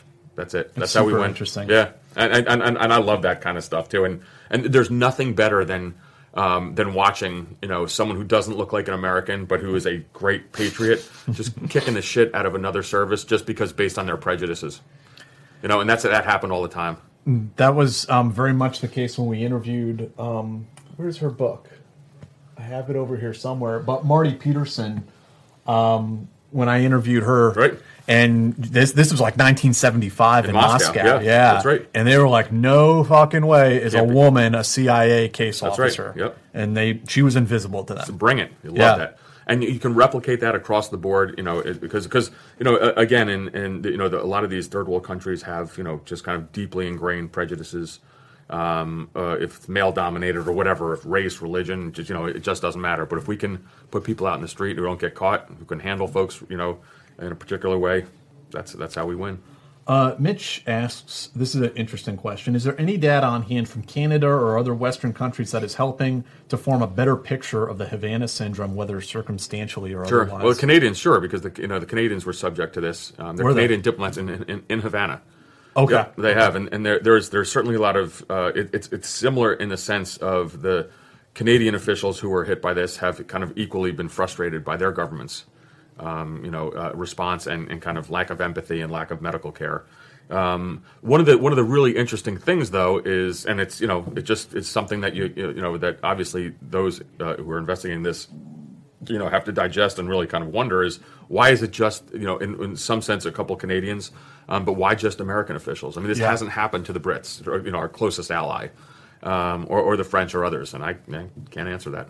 Um, it's just something that, um, eh, eh, but I, but I, but that is that is certainly notable. Jackson asks, what is the worst intelligence-based movie of all time? Is there anyone that really comes to mind? No, the worst one. Wow. I mean, you know, there's uh, you know, it's it, it, all of them is the is the answer, but no. I mean, you know, Homeland was kind of silly. Um, you know, not real. Uh, uh, but in terms of you know, I mean, uh, but but but but a lot of these are fun. I mean, James Bond movies are super fun, but it has nothing to do with anything. Right. Um, Wasn't there the um, the Al Pacino movie, The Recruit? The Recruit. That's right. The Recruit. That was a pretty bad Yep, one. Yep. No, that was that was not good. Um, but I, I like I, to, to flip the question a little bit. There's there's a kind of there's some some sleeper movies that, that Okay. I love. So one is Ronin. Yes, I love that um, movie. Which you know with, with Robert De Niro and it, and and I, it's still like debated on Twitter. Uh, was you know was he actually a CIA NOC or a former NOC? And the last scene is that his handler from inside Paris Station. But there's tradecraft in there that those of us who are practitioners of the arts um, kind of love. Whether Right. it's, it's brush passes or Right, like certain right. commo protocols. So Ronin was incredible to me. Um, also interesting because they're penetrating kind of European terrorist networks. That doesn't get a lot of play anymore. Everything is kind of you know in Middle East Yeah, uh, yeah. uh, terrorism. No, that then- was that is a great, it's a great, movie. And then what about uh, Spy Game with uh, Redford and Brad Pitt? Yep. So so I like that because and, and the parts of it I, I like the scenes from Beirut, um, and I like the the uh, I like the scenes of uh, of East Germany. Uh, when they're doing some again tradecraft stuff and kind of getting car tosses and, and, and people getting dumped out of uh, out of the uh, the trunk of a car. I mean, so so that to me was interesting. It also is it- the funny part about that that we all laughed about is is um, Robert Redford uh, retires with like at the end of his CIA career with like two hundred thousand dollars in the bank. Um, that ain't a lot. That's you know, but but it's also kind of you know uh, again maybe a reflection of government service doesn't pay that well. What about uh, Tinker Tailor Soldier Spy? That was good, yeah, and the, the various incarnations of it. There was there was the series that BBC did a couple years ago, which was awesome. Um, I like that. That's you know, Le Carre is always kind of brilliant in his analysis. Although t- towards the end of his career, I think he had, he had this kind of hatred of, of America. Um, it was very critical of, of you know the Iraq War and other Mm-hmm. Mhm. things. Um, but but speaking of John Le Carre, my fa- it's my it's, it's one of my favorite um, uh, espionage books of all time, and my and my favorite espionage movie, which is The Little Drummer Girl. I haven't read it. So, and, and that's about the uh, Mossad running an operation um, uh, uh, against uh, against the Palestinian terrorist groups. Um, it is extraordinary, um, and because it, it is so, it, it is it is really interesting because it talks about it, it deals with kind of the personal nature of agent handling. Um, something I talk about in my book uh, uh, all the time because one of the things that I that I found most interesting was that kind of personal dynamic between the case officer and the agent. And so the little drummer girl has that in uh, in spades, and it is it is amazing. And, and the movie was fantastic. I too. just got this book in the mail. It's an older book um, that I ordered on. Someone recommended it to me. This was published. Let me see here. What year? 1982. Oh wow! So this is the setup, Setup, huh. by Vladimir Volkoff, a novel of disinformation. Interesting. So this was just so, uh, someone recommended it to me. I have not. Uh, I don't know really much about it at all. Right. Born in Paris to Russian parents, fought with the French army in the Algerian War, came to the States in '66, taught French and Russian at college, written textbooks, plays, novels. Yeah, I don't know. Interesting, It- It's about Russian disinformation, so I don't know. I'll That'd give be it a try. On a scale of one to ten, how much of bullshit is zero dark? Oh, I knew you were going to ask that question. that gets so much con- so so. Let me just say, um, I didn't mind it. I liked the movie. Um, I also, uh, for those of us, so so if you ask a CIA officer what they think about this, some people are going to say it was good. Some people are going to say it was BS. But I think the real answer is it was it was an amalgamation of so many different stories. So there's parts of that that I know actually are pretty good. Um, but there's other parts of it Like which the, they combine the Chapman bombing and Bin Laden. Which these are not. And, right, but but the uh, but but there's there's elements of of uh, kind of of different parts of the story that that ring true to me and my friends who were actually involved um, say is pretty good. Uh, you know, the biggest controversy of that. Well, there's two things. One is that the agency, you know, cooperated. Yeah. And so the second that happens, you know, everybody said, you know, kind of questions that. But the other part was just the idea that that enhanced inter- interrogation techniques were useful. Um, and I think that's what a lot of critics see that movie as kind of you know pushing that that notion. And you know, if you want to, if you ask me about that, I still I still think that's kind of you know uh, uh, an unknown. Um, so I'm not as upset about the movie. Um, you know, it's uh, it's it's part of kind of uh, cinema. You know, uh, of, of of Hollywood. It shouldn't be treated as as as, As you know fact. as fact. Yeah. Um, you know, it, it's probably a little more kind of what do you call it? You know, historical, you know, fiction. Um, it's a good movie. I mean, uh, you you watch it and, and afterwards, I mean, there's there's Just parts as a of it, film. as a film, Yeah. um, but it's not a documentary. Uh, but but people get really passionate about that. Um, and there's still friends of mine who work counterterrorism and just you know it just hasn't even interestingly enough they haven't even seen it. Um, you know, for me, I, you know, I, I did, I did, I did see it. and I've seen it a couple times. Um, uh, and and I- there, are, the, the the reason why I like watching it is there are a couple individuals that have to obviously remain unnamed who are totally based on some of my friends, and uh, and and I, that that to me is always amusing. yeah, so Uh, Jackson asks, are there ever civilians who end up becoming ground branch PMOOs, or is that a total myth perpetuated by soft and intel-driven novels? Um, the, the so I you know I was not a, a member of Special Activities uh, Center or you know uh, I was not a, uh, a paramilitary uh, operations officer. I was I was came from kind of conventional side from the Near East Division. Um, to become a PMOO, um, uh, and and I, I might get this kind of wrong, but I I, I think ninety nine. No, 0.9 percent all come from their former military, um, and generally from the Special Operations Forces. A lot of them from the U.S. Marine Corps. Um, but you, you need to have military experience, and you should um, to to kind of go that route. And so it's you know prior military experience, um, uh, uh, and and uh, and I believe a college degree is a is a prerequisite. It's pretty cool. Tyler, thank you. And Joe, Joe asks, how accurate is the polygraph?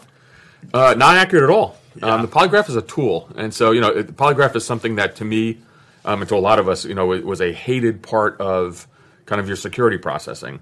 um, uh, because you know just based on science and, and research and, and you know and in fact that it's not necessarily It's, accurate. it's pseudoscience. It's pseudoscience, and so it is designed to keep me and you and everybody else who is in a position where a polygraph is required, you know, designed to keep you on the up and up. Um, so guess what? Like you know, you know, CI officers, you know, aren't, aren't smoking weed. It's not because we don't want to smoke weed. It's because you know you're going to get jammed up on the polygraph. Um, so so ultimately, it's you know, and and and CI officers, you know, when they're when they're in, don't talk to the press. Well, why is that? Um, well, it's because when you get polygraphed, you're worried that that you know that's gonna that's gonna come out. So it is a it is a useful tool to kind of coerce behavior that they want. Now, Polygraph is fake news. Inbox me, guys. there you go. I'm here. But but here's the here's the critical part of the of uh, what's interesting in terms of uh, uh, of the polygraph when you, you so polygraph is used to to kind of vet our officers um, as a security tool. It's also used when we're running an agent. So sometimes you know, the, and and so that is a is another tool. It's interesting. So we know it's not reliable, but if you if if you are polygraphing your agent, that's gonna that's gonna help ensure not always that they're actually providing It works you know, because people believe it works, and it shakes them up, and they start divulging stuff. Well, so so for example, you know, so if we have an agent um, and we're paying them a lot of money, and they have access to something, um, let's say their access goes away. Well, then the gravy train's about to get turned off. That's that's a life cycle of an operation. Well, oftentimes that agent will then start embellishing things, making up you know Mm, access. I to- gotcha, yeah. And so, in order to to kind of mitigate that, you know, if we're polygraphing someone, you know, regularly or, or routinely, you know, they're going to be much less, uh, uh, you know, prone to to kind of, uh, you know, uh, you know, going down that road of, of embellishing, knowing that they're going to have a some kind of security interview that they're going to get tripped up. So it just like you know, just like for a CIA officer or, or agents overseas, you know, it's a it's, it's a tool. But you know, there's been plenty of research, and, and I think in even U.S. courts, U.S. law, that's it's not admissible. Um, so there is certainly a, an issue on on on you know the accuracy of that, um, and you know, and that and, and it's not a really particularly pleasant process. Um, Isaac says, I saw Berlin Station and looked it up if it was accurate, and I learned the CIA was spying in Germany. Agents were caught in 2009 and 10. Were you involved? no, I was not involved um, in in that. But you know, there's look, you know, the at, the end of the day, you know, uh, it, it's a it's a business that is run by humans. Um, sometimes you know we make mistakes, sometimes our agents make mistakes, and sometimes you get caught. Um, you know, that's very well publicized incidents that happened in Germany. I think it led to kind of the you know the expulsion of some U.S. officials.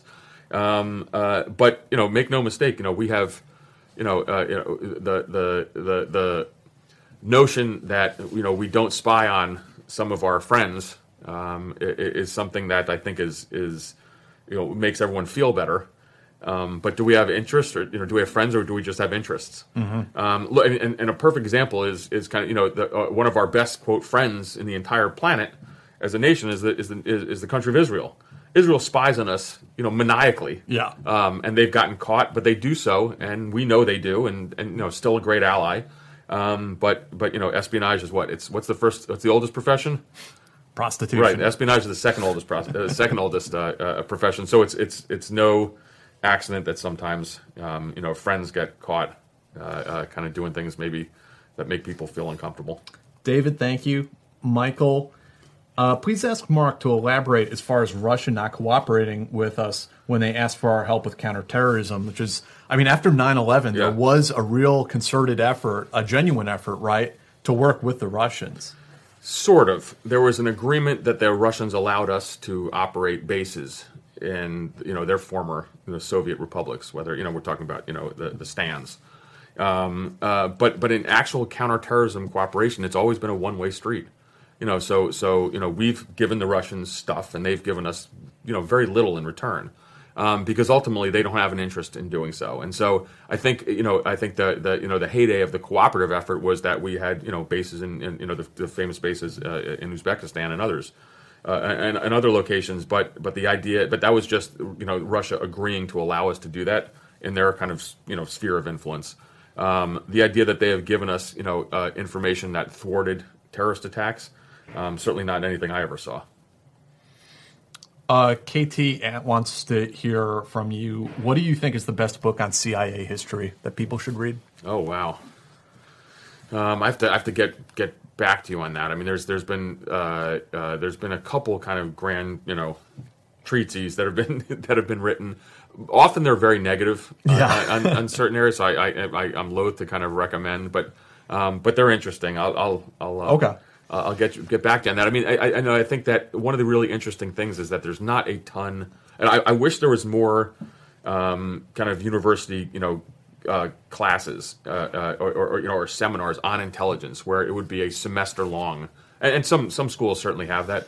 I took Um, one at Columbia of all places. Um, I think it was intelligence studies Yep. or something like and that. And that's really good, and that's where you kind of get. So it's you know it's not going to be you know a, a foreign policy class with a, a lecture or two on uh, on intelligence. Um, uh, but yeah, if, if there's a, if there, I, I'll have to think if there's a single you know book that kind of encapsulates everything because a lot of them are, are very negative. And look, you know, th- there's there's controversial things the agency has done in the past. I mean, you know, one of the my my you know my I'm Greek. I was born in Greece. My dad's Greek, and my dad hated the CIA because he The coup. remembered. Yeah, the the hunt- the the, C- the CIA support for the for the colonels for the for the junta in the 1970s. Um, you know, now it's 2022 right now, and my dad's 83 years old, and we're still having this argument about what happened. In, you know, a, a, a hell of a long Greeks, are time com- ago. Greeks gonna make a comeback from uh, uh, Cyprus. Don't worry. That's Don't right. worry. Um, you know, it's, it, there's a there's a funny story I, I always tell on that, because, and again, because people really have long memories. This happened in the 1970s, Yeah. but when I when I came back from Iraq, I was I was very fortunate to receive a you know the distinguished intelligence. It's called the Distinguished Intelligence Medal, which is the agency's uh, uh, you know second highest award for some of the stuff I did in Iraq. And George Tenet was the CIA director at the time, and, and my dad was invited to the bubble. Um, you know, at CIA headquarters for the ceremony, and I and I knew Tenet because again, uh, you know, because the, Greek mafia really runs the CIA. That's something your listeners didn't know, but now they, they kind of get a hint at it. But but beforehand, I went to uh, my dad agreed to come, um, even though he always grumbled about the, kind of my career choice, and I went to Tenet beforehand. And I said, "Would you mind just talking to my dad because he hates this place and he hates what I do?" And he's, he's laughing because he knows.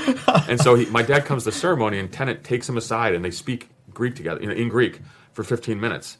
And my dad comes back. It's a really neat story. My dad comes back, he has tears in his eyes. And I said, I said, uh, you know, what did the director say? And he said nothing, um, but he wouldn't talk. And so I saw, the, I saw uh, Tenet later on. And I said, what'd you, what'd you tell my dad? And, if, and he, this is out of the, you know, he's trying to do the right thing. He said, I, I told your dad you were a hero.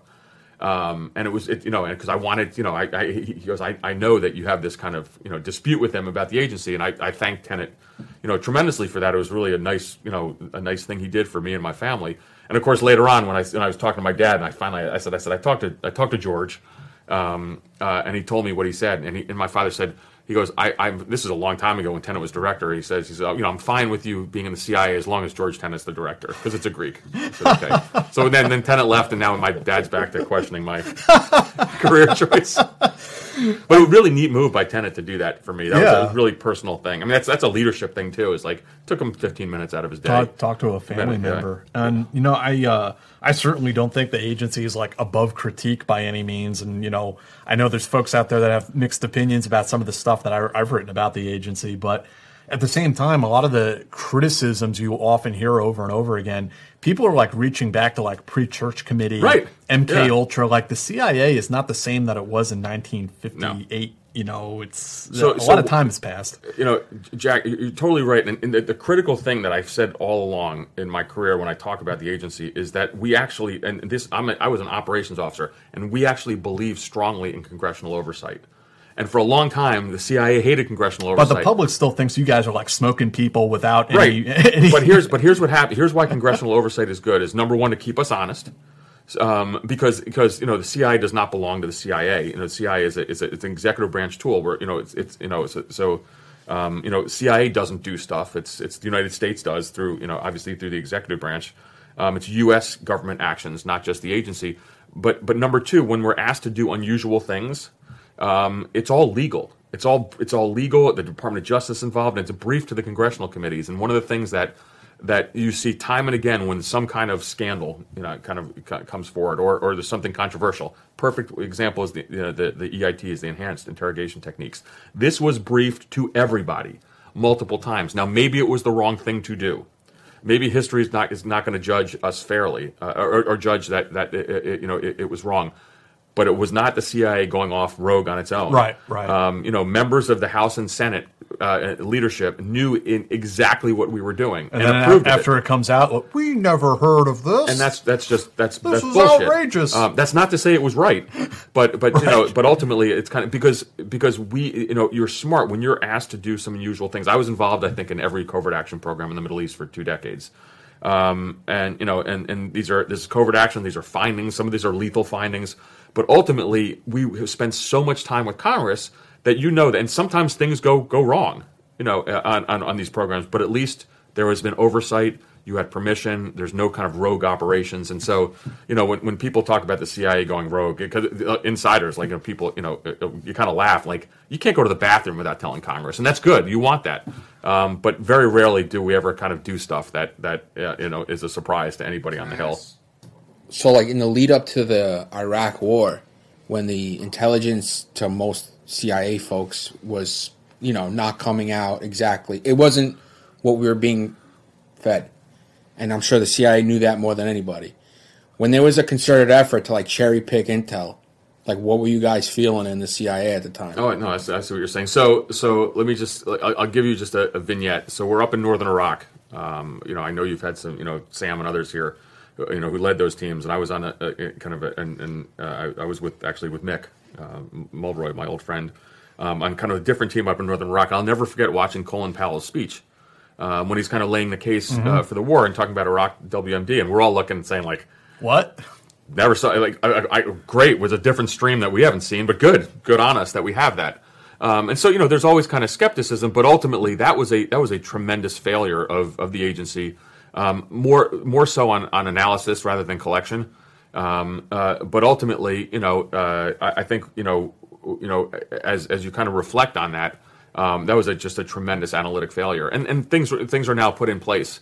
Um, to, but but it's not like we knew that we were misleading you know, I mean, there was the a lot United of like malfeasance from the White House side too. Because I mean, what, weren't they coming that's the second point, right? They were coming down and Yeah. cherry picking what they wanted, Absolutely. and by going around the analysts. So, so there was a, a absolute concerted effort um, uh, by both, by, by frankly, by both White House and DoD, um, some officials in DoD to, to cherry pick intel. So, you know, there, there's there are kind of famous incidents of of you know, was there cooperation between um, uh, Al Qaeda uh, uh, and the Iraqis?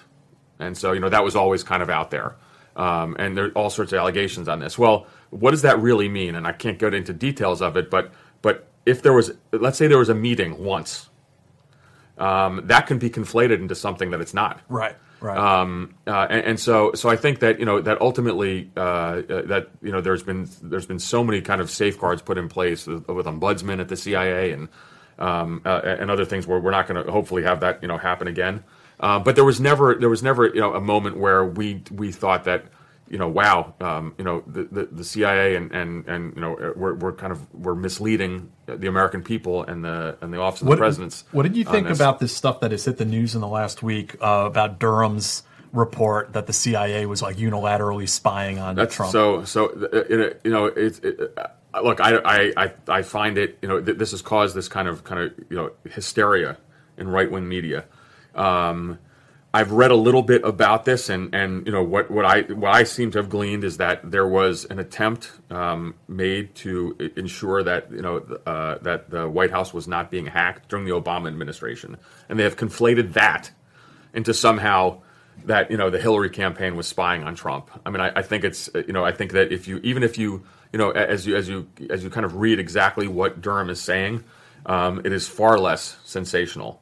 Um, and and so you know I mean I, I don't know this this goes down the kind of the political rabbit hole. I mean you know, but but the idea that you know that, that, that there was some some people spying on the on the you know the, the Trump uh, uh, the Trump that White House people or are others. reading something into it that's not there. And that, that- and again, I'm, I'm not an expert on this, but but uh, I, you know, there are legitimate uh, entities that look at certain you know uh, uh, agencies to make sure they're not being hacked, and I think that's what was being done.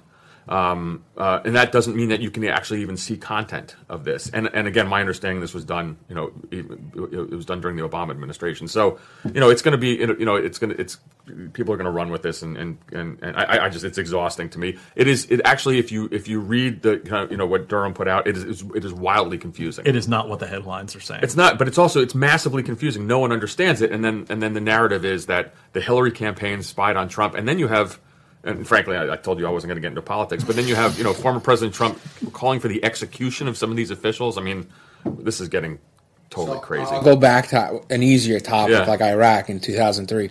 Um, like when the Valerie Plame stuff was going down, what was morale like in the CIA? So uh, that's interesting because that was when you know Valerie Plame was kind of outed as a uh, as, as a CIA officer. Um, I, I, what I what I kind of respond to on stuff like this is you know people at the agency actually when they're actually unlike me who's retired and talking about this stuff, people just have a lot of kind of shit to do during the day, and so you know they just they just do their jobs. Um, and so, so you know, ultimately, uh, I don't think it has a particularly you know, uh, uh, you know, bad effect on morale. I mean, you know, sometimes we get caught up in politics, but but the bottom line is that even you know, even you know, during the Trump administration, where where former President Trump was attacking the agency regularly, attacking the intelligence community, people there just did their jobs. Um, you know, the, the great part about being at CI headquarters is you don't have access to Twitter. I mean, obviously, there's you know our operations center is probably monitoring something uh, in Twitter, but no, you know, so so meanwhile, you know, you and I are sitting around, and three of us are like, oh my god, You're we're not getting news alerts on No, uh, yeah, right. Yeah. And so uh, you know, and, and so so ultimately, we just we just do our job and kind of you know, the, I think. Um, it's not helpful if you know if there's kind of political controversy, but ultimately, I mean, you're busy as hell every day, um, and and so you know whether you're an operations officer, or an analyst, uh, it doesn't have all that much of effect, which is which is I think a really good thing. Um, you know, and I always I always kind of joke with people like I had no idea the political affiliation of anybody I worked with. Um, I will tell you that that to a person, all we want from a president and Congress is to just say yes on operations. You know, just to give us permission to do stuff we want to do. Um, but you know, I served under four presidents, and they were all different, and there was always controversy. And um, you know, clearly, you know, uh, you know, under the, uh, the the Trump administration, it was it was you know there was there was so much churn and all the attacks in the intelligence community. But then you got to remember, during the Obama administration, the NSC had 400 people in it. So to get things done, the, the kind of approval process was really onerous, and so we were, you know, I always talk about we're we're, we're cranky under any any president, any administration. It's kind of universal, and I'm sure the same thing is happening now. Uh, I wanted to make sure that we talk about this um, project that you're working on with William. Ah, yes. Uh, that it, it's it's very uh, clever and an, an intelligent way to kind of reach out to people as far as like fighting PTSD Yep. and, and especially suicide Sure. in amongst service members. So this has become a, a, a really a great passion of mine. Um, it- it's a it's a it's a company called Sound Off, and I'm on the board, and I'm just as a you know to say totally unpaid, um, which is the right thing. Um, but Sound Off was created by a fellow by the name of William Negley, who was a former CIA officer, and his brother-in-law um, was was someone by the name of Bill Mulder, who was a SEAL Team Six operator, who you know 100 plus days after separating from from the Navy after after retiring, killed himself.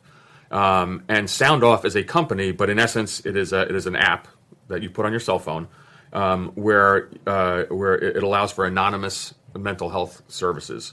Um, so you are you are connected to a, a, a you know someone a clinician or, or you know what some we can call a battle buddy, but someone who's going to provide anonymous health care. And why is that anonymous mental health care? Why is that important? Because of the stigma that exists. And and, and Jack, you know this. Um, you know, amongst whether it's the special operations community, regular military, or, or, or the intelligence community, you know, there is a stigma on mental health. Um, people are scared of, of kind of losing their deployment status, um, uh, uh, and in particular, you know, uh, you know, traumatic brain injury, which which is now endemic after kind of two decades of war, um, is a really serious issue. Um, uh, which of course uh, uh, leads to you know post traumatic stress disorder and others other things. So so ultimately, it's a, it- it's something that you know we found that there was a niche that had to be filled where there are a lot of you know you know providers who are willing to provide you know or willing to to give mental health care um, to veterans or, or to, to military service members, the intelligence community. But this is something that's anonymous, and that's really important. Yeah, it's very it's very clever because so many guys are afraid of uh, losing their security clearance. Like that guy Michael Frody that I recently Yep. wrote about, who wa- was in a secret DoD unit, took his own life. He was definitely one of those people who was afraid that he was going to lose the job that he fought so That's hard right. for. And, and and people say that, and so when when you know, and, and it's interesting. So so you know, uh, Williams' brother-in-law, Bill Mulder. So he was again, he was from, from SEAL Team Six, but he actually did a rotation in the intelligence community, and he actually worked for me years you know years prior. Um, and the, the story is so incredibly tragic. And you, you know, you talk to Sydney, his his widow. Um, you know, here's someone who was on the tip of the spear, but really you know struggled tremendously um, with with serious issues after you know after two decades of war um, and and openly stated to Sydney uh, you know, uh, you know, before he took his, his life, that that he could not get he could not get help that he needed because he was worried of losing his his you know his deployment status, his clearance, you know, his ability to kind of stay with his brothers um, uh, in the fight because there's this stigma because you know PTSD and, and really and TBI is this you know it's it's a it's a it's a silent injury. Um, and it's it's devastating, but it's not a gunshot. It's not something you can you know show visibly to your to, you know to your to your comrades. Um, and so the idea is to to to you know to have a mechanism on your phone um, to allow for anonymous anonymous you know uh, healthcare, which I think you know fills a, a tremendous niche. Yeah. And Mhm. you know what we're trying to do is going to promote this throughout the, the special operations community. Um, certainly through all the you know the, the various foundations. Um, you know for for retired veterans. I mean the statistics are awful. I think there's I think it's 17 veterans a day uh, commit suicide. I mean that's a that's a, number that is that blows your mind. When- um, that's a terrible thing say. I, but I, I worked on a story about the uh, Delta operator Billy Lavigne, who you know shot and killed his best friend Mark Leshikar, and then you know Lavigne unfortunately turned up dead in a training site on Fort Bragg. Right. Um, he made comments to uh, Mark's sister, uh, not outright saying he needed help but couldn't get it, but kind of beating around the bush and saying, you know, the people who really need help in the unit aren't getting it because you know that he felt like they weren't taken care of or that there was a stigma Right. behind it. And I've just encountered this so many times in stories I've worked on that I, I think it, this this fills a real need for Yeah. people. And and how many guys who have wound up dead one way or the other that this could have helped. You one, know, one of the things that I found incredible um, when I went to Walter Reed again to their to their the TBI center is that you know eh, so you go there for so the, the TBI program there and it's and it's it's it's really designed for um, for the military. There are some agency folks uh, as I've alluded to who have gone, but you know you go there every morning. You walk in there, and and, and frankly, I didn't think I had an issue with self harm. Um, but every morning you walk in there, and the first thing they ask you is, "Did you feel that you know you, you were going to hurt yourself last night?" And I would always say consistently, "No." But at the end of the program, they bring in family members, and they brought my wife in, um, and I was I was I was stunned by what she had to say, and she, you know because they asked her, and you're there in front of in, in front of your, and sometimes your kids are there too, and they said, "Did you ever worry about Mark taking his own life?" And she said, "Yes, all the time." Wow. And I was like, "What?" And so, and, and then we had obviously, you know, you're sitting there talking to, you know, your- uh, you know, psychologists on this, but but there were so many signs or things that I did that really scared my wife. Now I'm still convinced I was not, you know, going right, down that right. path. But you didn't. You also you didn't know she was living with that either. And and Yeah. so so you're right. There's two things. One is she was worried about me, so so maybe I should kind of reassess. But number two, right, she was living with that every day and really scared for me.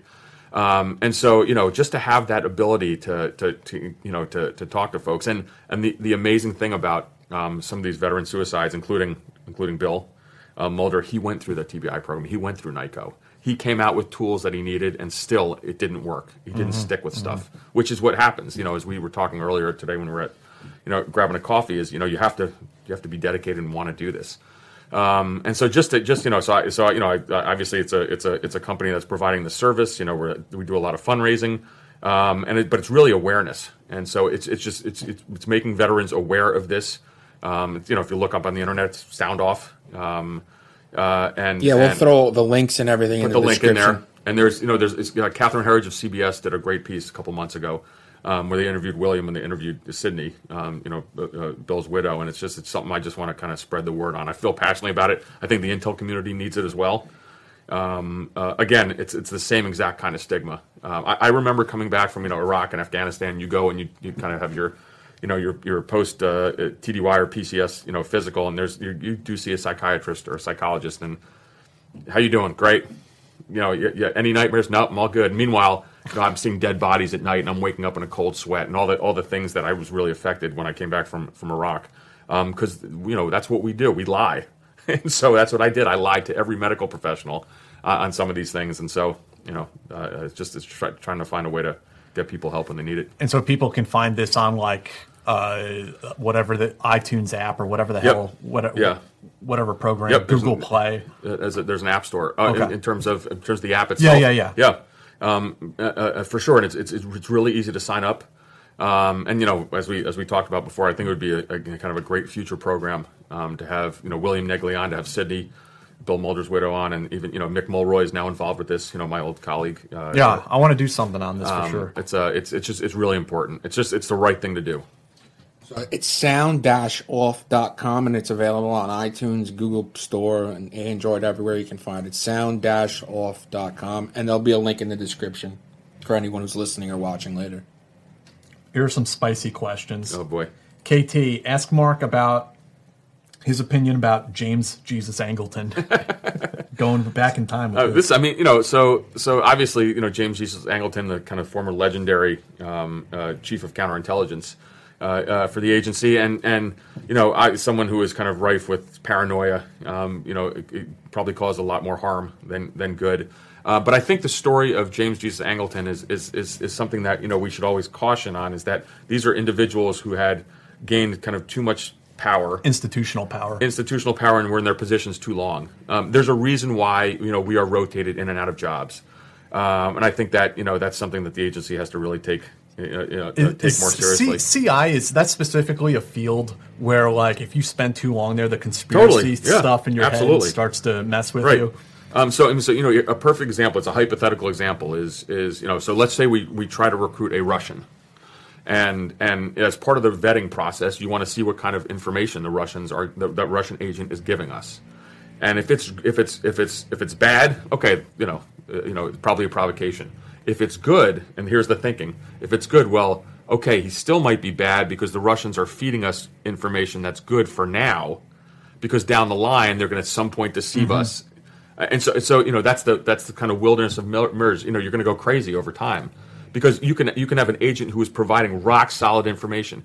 Maybe that agent is even telling us which spies the Russians have recruited in the U.S. government. But no, the the the, paranoid CI person would be like, well, they're going to give up one of their spies because they're going to protect someone who's even more important. You- think you're playing chess with the Russians, but at a certain point, you're playing chess against yourself. yourself. and so you know that, that that kind of stuff was is, is, is maddening. I mean, you know, the, the way you kind of you know uh, you you obviously have to always kind of uh, you know uh, you know vet and test your your your, your agents, but yeah, that kind of thinking is unbelievable. And you know, I, I, you see this in your careers amongst folks, and then, then you're thinking, yeah, you, you've been in the in the CIA game a little too long. I mean, the agent the agent is providing good information, um, but no, he's still he or she is still bad because uh, because ultimately there's a, there's an ulterior motive, and that's when you're you're getting a little nutty. I mean, you know, if, if you think about that, you know, how do you trust your spouse? How do you trust your kids? I mean, Right. you know, uh, you know, you're going to make yourself crazy over time. Here's another little spicy one. Uh, is there any significance in the fact that Trump's first wife, Ivana, her whole family was in the Czech KGB? I, I don't. I don't even know if that's It's true. true or not, yeah. I don't. I can't. I, I can't fact check that right now. I'll stay away from that one. Yeah. that's good though. because that's another CI. Uh, we'd start mind fucking ourselves on on things like Right. this real quick, right? Uh, so you know what, what's interesting though is that um, you know I- it, it's it's it's as as we're talking about that that question of kind of uh, uh, recruiting um, a diverse workforce, and so th- and we're talking about Americans, but what about and, and so here's where CIA really has to kind of I think you know get out of the 18th century is is look I was I was born in Greece, my wife was born in Lebanon, both of us were CIA officers. You know, so immigrants and, and people with extensive foreign overseas ties and backgrounds maybe they maybe they're you know to, to, to China or Russia or other places like that that actually those are the people we need because they bring cultural understanding they bring linguistic understanding but on the security side there's always this kind of crazy suspicion. Um, and and again so that's that's something I think that that you know that CIA has grappled with. I don't, I don't think we're there yet but we have to you know you got to and you know maybe you're taking some chances but you know what? We need a Chinese American you know, uh, to be a case officer, or, or a Russian uh, American who speaks the language already, who knows the culture. Do you think those people are? I mean, this is sort sort of like a racist comment, but it's also something that we kind of have to talk about or at least acknowledge. Um, is there an increased threat of, let's say, a Chinese American being flipped by the Chinese I, I, intelligence? I I think you, I mean you got to look to see what you know they have family back uh, Mhm. in China, but I would actually, but but every situation is unique. But I'll tell you for for my my situation and and for and and, and, and you know some of the other folks I know you know we have a whole bunch of Arab American officers. You know, as an, it, the immigrant experience is really interesting, but uh, but oftentimes I would find immigrants more patriotic, Yeah, yeah. more loyal to this country because they came here for a reason. Right. Um, you know, I, I joke around my, my wife uh, uh, uh, all the time. Like my wife's family is like to the right of Attila the Hun. uh, you know, and they are they are you know you know America can do no wrong because they fled Lebanon and came here and, and they have been so successful here. Um, so I think you know everything's different. Look, if you have you know uh, if there's if there's family members you know who remain in you know Russia or China, that's that's an issue because they could be subject to, to pressure. But you know every case is is different. But you know th- th- these are the people that we really want. I mean, again, it's it's that kind of Yeah. diverse workforce, and for a long time, the kind of security folks would uh, you know would, would give these folks a hard time.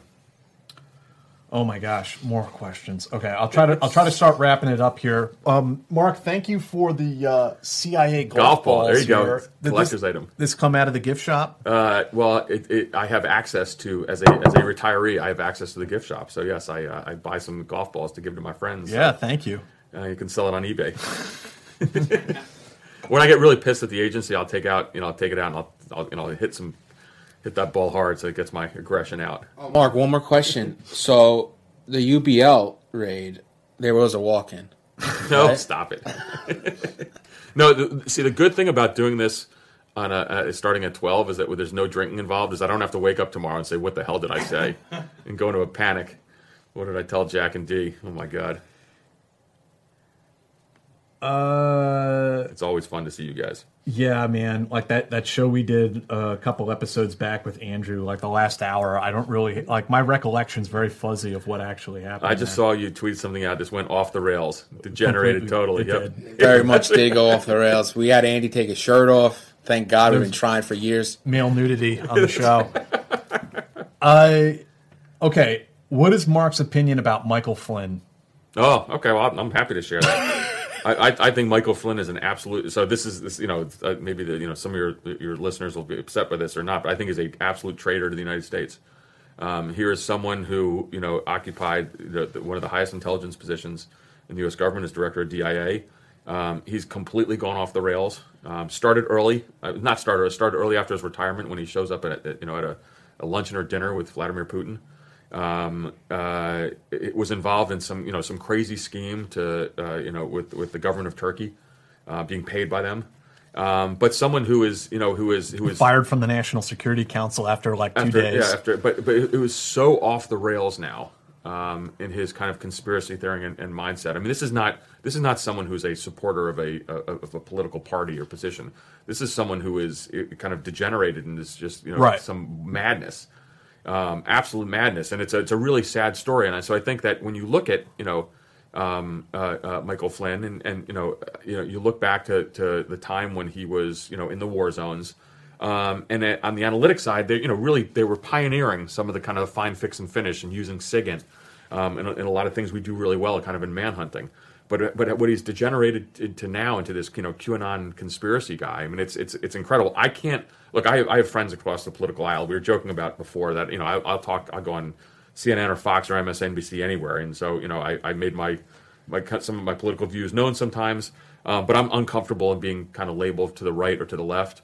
Um, uh, you know, Flynn is is off the wall crazy, and I don't understand even some of my you know Republican friends um, who, who defend him in any way. I mean, this is this is absolute lunacy now. This is not saying you're a supporter of Right. of It's not party. about conservative politics at No, all. not at all. It's just batshit crazy. And, and I'd love to go back to a time when people actually fought over issues.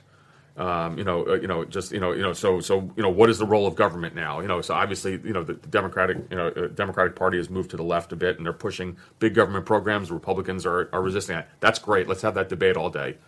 Um, uh, uh, you know, but but the the Michael Flynn's of the world, I, I can't imagine anyone, um, any Republican, kind of embracing him. That just that makes we no have sense. that we have these um, colonels and generals coming out of the military and, and a few characters from the CIA Sure. Who are like stop the steal the Dom- Dominion voting machines were hacked by Insane. Venezuela. Yep. I mean, do you think that's something of an indictment on these organizations that these people are kind of promoted to the well, highest ranks? So, so you know, uh, uh, it's it's uh, it, it, it just triggered something. I'll, I'll tell you in a second. So the answer is is you know is this someone who has always had these kind of beliefs, Or did it happen after or did it happen over time? And, and again, and, and, and let's let's go back to twenty years of war. Like, what has this done to all of us? Um, uh, but yeah, it's, it's a little nutty. I mean, you know, I remember you writing on this and, and tweeting about it, but certainly writing on it and talking about it. Um, you know how extensive in the whole "Stop the Steal" movement, or in the in, on, on January sixth and- and yeah. QAnon. You know how many veterans were involved in this. yeah. Um, yeah, that's, that's that's to me it's worrisome. I remember just you know fearful after January sixth that that we would find out that I'd find out that some of my friends, um, you know, were involved uh, in the assault on the Capitol. Some of my friends were. Right. uh, and that that to me is deeply disturbing. Um, uh, you know, and so so you know the reason why I laughed is is one of the things. We, let's go back to the Havana syndrome piece. And so at some point, um, you know, when when we kind of dismiss a lot of the uh, claims by by CIA officers that they were hit by Havana syndrome, and, and, and some of the allegations were okay, this is mass hysteria. And so some one of my friends made a made a quip is like, well, like what the hell happened to our selection process? so basically, you're saying that you know a thousand people are crazy, um, or a thousand people are suffering from some kind of illness. Well, like uh, how'd that happen? Um, and so, you know, I, I don't know. It, you know, national security, uh, you know, uh, establishment is made up of human beings, and so, you know, we all have, uh, uh, you know, we all have things that we deal with. Uh, If you bring it with you, you know, from the beginning, or it happens over time. But, um, but boy, I, I see someone like Flynn, and, and this is someone who's just kind of just degenerated in a spectacular fashion. Um, I don't think he was always like this. Um, but but he is just so off the wall now. Um, I, I have a hard time having a rational conversation with some of my Republican friends who actually think he's still kind of legitimate legitimate figure. Do you think some of these like folks who go down like the QAnon rabbit hole? Do you think it represents a national security threat? Yeah, for at sure. A certain point, absolutely. Yeah. Um, oh, I do, and, and you know, I, I actually I do think that you know, kind of from that, that we have a serious domestic terrorist threat now. Um, I mean, January 6th for me was a horrific day. I, I, I watched that. I was in, in total horror. Um, I have friends who are on the Hill. You know, Congressman Abigail Spanberger. She's a former CIA officer. She's a rock star. Um, uh, you know, a moderate Democrat from kind of rural Virginia. Um, you know, she was texting me. You know, from the floor of the House. Like they thought they were going to die that day. Um, she was a she was an absolute you know she was a hero that day as well because having you know been she was a case officer, so she was going around telling everyone to take their pins off the little pins you know congressional uh, uh, the pins that Congress uh, uh, the congressmen congresswomen wear that signifies you know who they are because they were worried that if people you know if, if, if the if the Capitol if the floor was breached that they would be kind of picked off one by one. Um, uh, that was a terrifying day. I mean, I watched that. And again, I, I served 26 years. I, you know, I spent a lot of time in third world countries where this stuff does happen you know, watching that um, was was truly awful. Uh, and and so you know, uh, I, I, was I was definitely in the back of my mind, and you were writing you were writing and, and talking about it. I was like, uh, I hope hope I don't know some folks, and and I the same thing. I know some people who are down there too, and um, I've had to kind of reassess my relationships, literally my personal relationships. It's sad with some of them. It's Yeah. really sad. It's it's heartbreaking for me, especially seeing not just QAnon, but how many um, people I knew, retired senior leaders in the special operations community, going down that road of this sort of conspiracy stuff. Um, it's it's heartbreaking Yeah. actually, and it makes me yeah. You have to reassess some of your relationships. And honestly, it also makes me reassess something about myself as well because, like, I came out of this same world. I was That's a right. true believer. Like, what does it say about me that I admired these people so Yeah. much? Um, and I, I still to this day don't really know what to do with all of that. Uh, you know, my, my team sergeant when I was in special forces, he's in federal prison right now. Right. And I don't know what's going to happen to him. Right. You know, I had to cut him off like me like over a year prior because of some of the nutty stuff he, was, Stuff he was doing. doing. And but this was somebody like I was friends with him. Yeah. I went down and I visited him at his home. I met all his kids. I Right. mean, like it's it's not as clean cut as like fighting terrorism in the Middle East, where you're like, you know, this is like our friends, our family. These are like people we loved. What do you, what do you right. do, what do you do and, with and, that? and, you know, you risk your life overseas with them. and Yeah. they, they might have, you know, done some you know heroic things to save you. Uh, uh, in fact, but no, I, I mean, January 6th was an awful day. Um, uh, you know, for but but I but I think it's just in our kind of in our world, um, yeah, you, you kind of wonder like how did how did people kind of go down that uh, that path? Because again, it's not I, I like the, the the folks I know who, um, you know, believed uh, that somehow that was their patriotic duty to be down there and to storm the Capitol.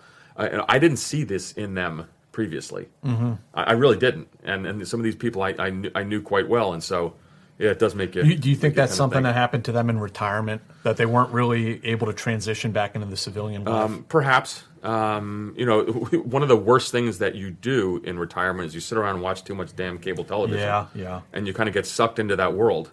Um, and, and so you know, so so maybe maybe you know you, you you're, the other thing too that in our in our world of intelligence and special operations, it's a community. You have that sense of kind of brotherhood and sisterhood. Um, you know that that that you can so you can see how people miss that, Yeah. and then then gravitate towards QAnons or or these guys To you know, have a sense of Facebook community, yeah. Facebook community. Um, uh, you know, to have that sense. Oh, look, it's the it's the same grievance that maybe drove us after 9/11. Like, why did we do all those things for so many years and, and you know risk our lives and spend so much time away from home? Well, now they have they have another kind of you know piece of, of rage, um, Mhm. which is that the election was stolen or some kind of nonsense like Something that. to fight against. Something to fight against. You know, Yeah. so, so they missed the fight, so they're back in it in some in some way. But you know, the the scary thing is the anger and the passion. I mean, this is not me Right. having a debate about um, you know uh, what food stamps. I, I'm, I'm serious. You know, like a normal policy debate Right, with uh, with someone who maybe I not I don't agree with ideologically. This is like off the wall shit. Yeah, yeah. Um, and yeah, I mean, It's you- ir- irrational. It's irrational. Scary. Um, have uh, this is kind of an interesting one. We covered, we touched it a little bit. Have you done any more research on the Russian interference in 2016? The best metaphor I have is trying to find a smoking gun. Like you smell smoke but can't find the gun. Um, I don't know. What are, what are your thoughts about that? So, boy, what a, what you know? Then this we could have a whole episode on kind of the Mueller Yes. report and how that was not, I think, handled correctly. tomorrow. I got to get back to, to Virginia. No, so so here's you know the bottom line for me. I'll, I'll give you just my personal experiences on this, and that's Okay. all I can do. Um, uh, you know, as I- as I took uh, you know my position um, uh, uh, uh, in, as deputy ops chief in, in the Europe Eurasia Mission Center, um, you know there was lots of swirl about this, but but ultimately what concerned me and many other people is that there were a ton of contacts between Russian figures, Russian nationals, and and members in round Trump's orbit. Um, you know, I, I'm not I'm not an analyst. I didn't put together kind of the uh, you know, a PowerPoint um, or any kind of you know you know you know, fancy uh, you know algorithm on on where everything fits. But there was so much there. Um, I, I'll never forget, and you know, I'll never forget watching TV and seeing you know kind of a what's it called a chyron come across the the, the bottom. Is that the right word? chyron. Yes, D is D is nodding. Um, and it was talking about you know the, a, a famous meeting um, where uh, uh, Jared uh, Kushner, um, you know, went to uh, and and I believe it was with it was Kushner and Flynn, and they went to meet um, the Russian ambassador um, at the Russian embassy in D.C. and they asked to set up a separate communications channel. Um, you know, which the Russian government. So that you know that's splashed. So, and so I, I can talk about that because it was on the, you know, it, it was on the news. Um, crazy stuff. Um, so there's there's there was you know there's so much there. So you know um, in in terms of smoking gun or not, there's just there's a, just a hell of a lot out there. Uh, I you know I, I, and I think that uh, there was certainly enough to give people kind of a lot of suspicion on, on, on what the hell was going on. Um, again, you know Michael Flynn and his contact, um, you know, uh, uh, you know, with, with the Russians. I mean, and, and half these guys are now on, you know, commentators for RT, you know, OAN. or, or OAN, and so, um, you know, I, I- don't know. I, I mean, I think I hope that America kind of can move to a point where, um, you know, we can say, as we should say, which the law does say, that it is not okay for foreign governments to have any kind of, you know, uh, you know, part of our electoral process. I mean, I think that's that's something that's uh, that's really important. And then, you know, um, you know, ultimately, there's no doubt after the, you know, the, the you know, it was not only the intelligence community assessment on 2016, but also a Senate report you know, led by at that time a Republican majority in this in the Senate Select Committee on Intelligence, which kind of detailed the, the kind of the incredible Russian interference um, in, in our electoral process. Um, and so, you know, it, it's pretty pretty pretty grim time. It's probably the greatest covert operation in the history of espionage. Influence Uh, operation. the greatest ever. Yeah. um, caused a staggering amount of disarray in the American kind of body politic. I guess history will be the judge, but I, I have to think that the Russians were probably pretty shocked by how effective it was. Yeah, it, it was amazing. they Um, probably did not expect all of this Right. attention on them. Right. And so uh, you're you're 100 percent right. There's probably you know champagnes, you know bottles popped and medals given out, and you know at SVR and FSB headquarters. Um, you know, and and from everything I've read in the, in the Mueller report and others, this was done on the cheap. Yeah. Um, you know, nothing. You know, we talk about our old covert action programs. You know, with you know in the billions. This was this was probably uh, you know far less.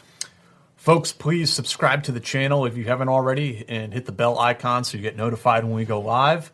We will be back on Friday with a veteran of the Chilean Special Operations Community. So, dude from Chile.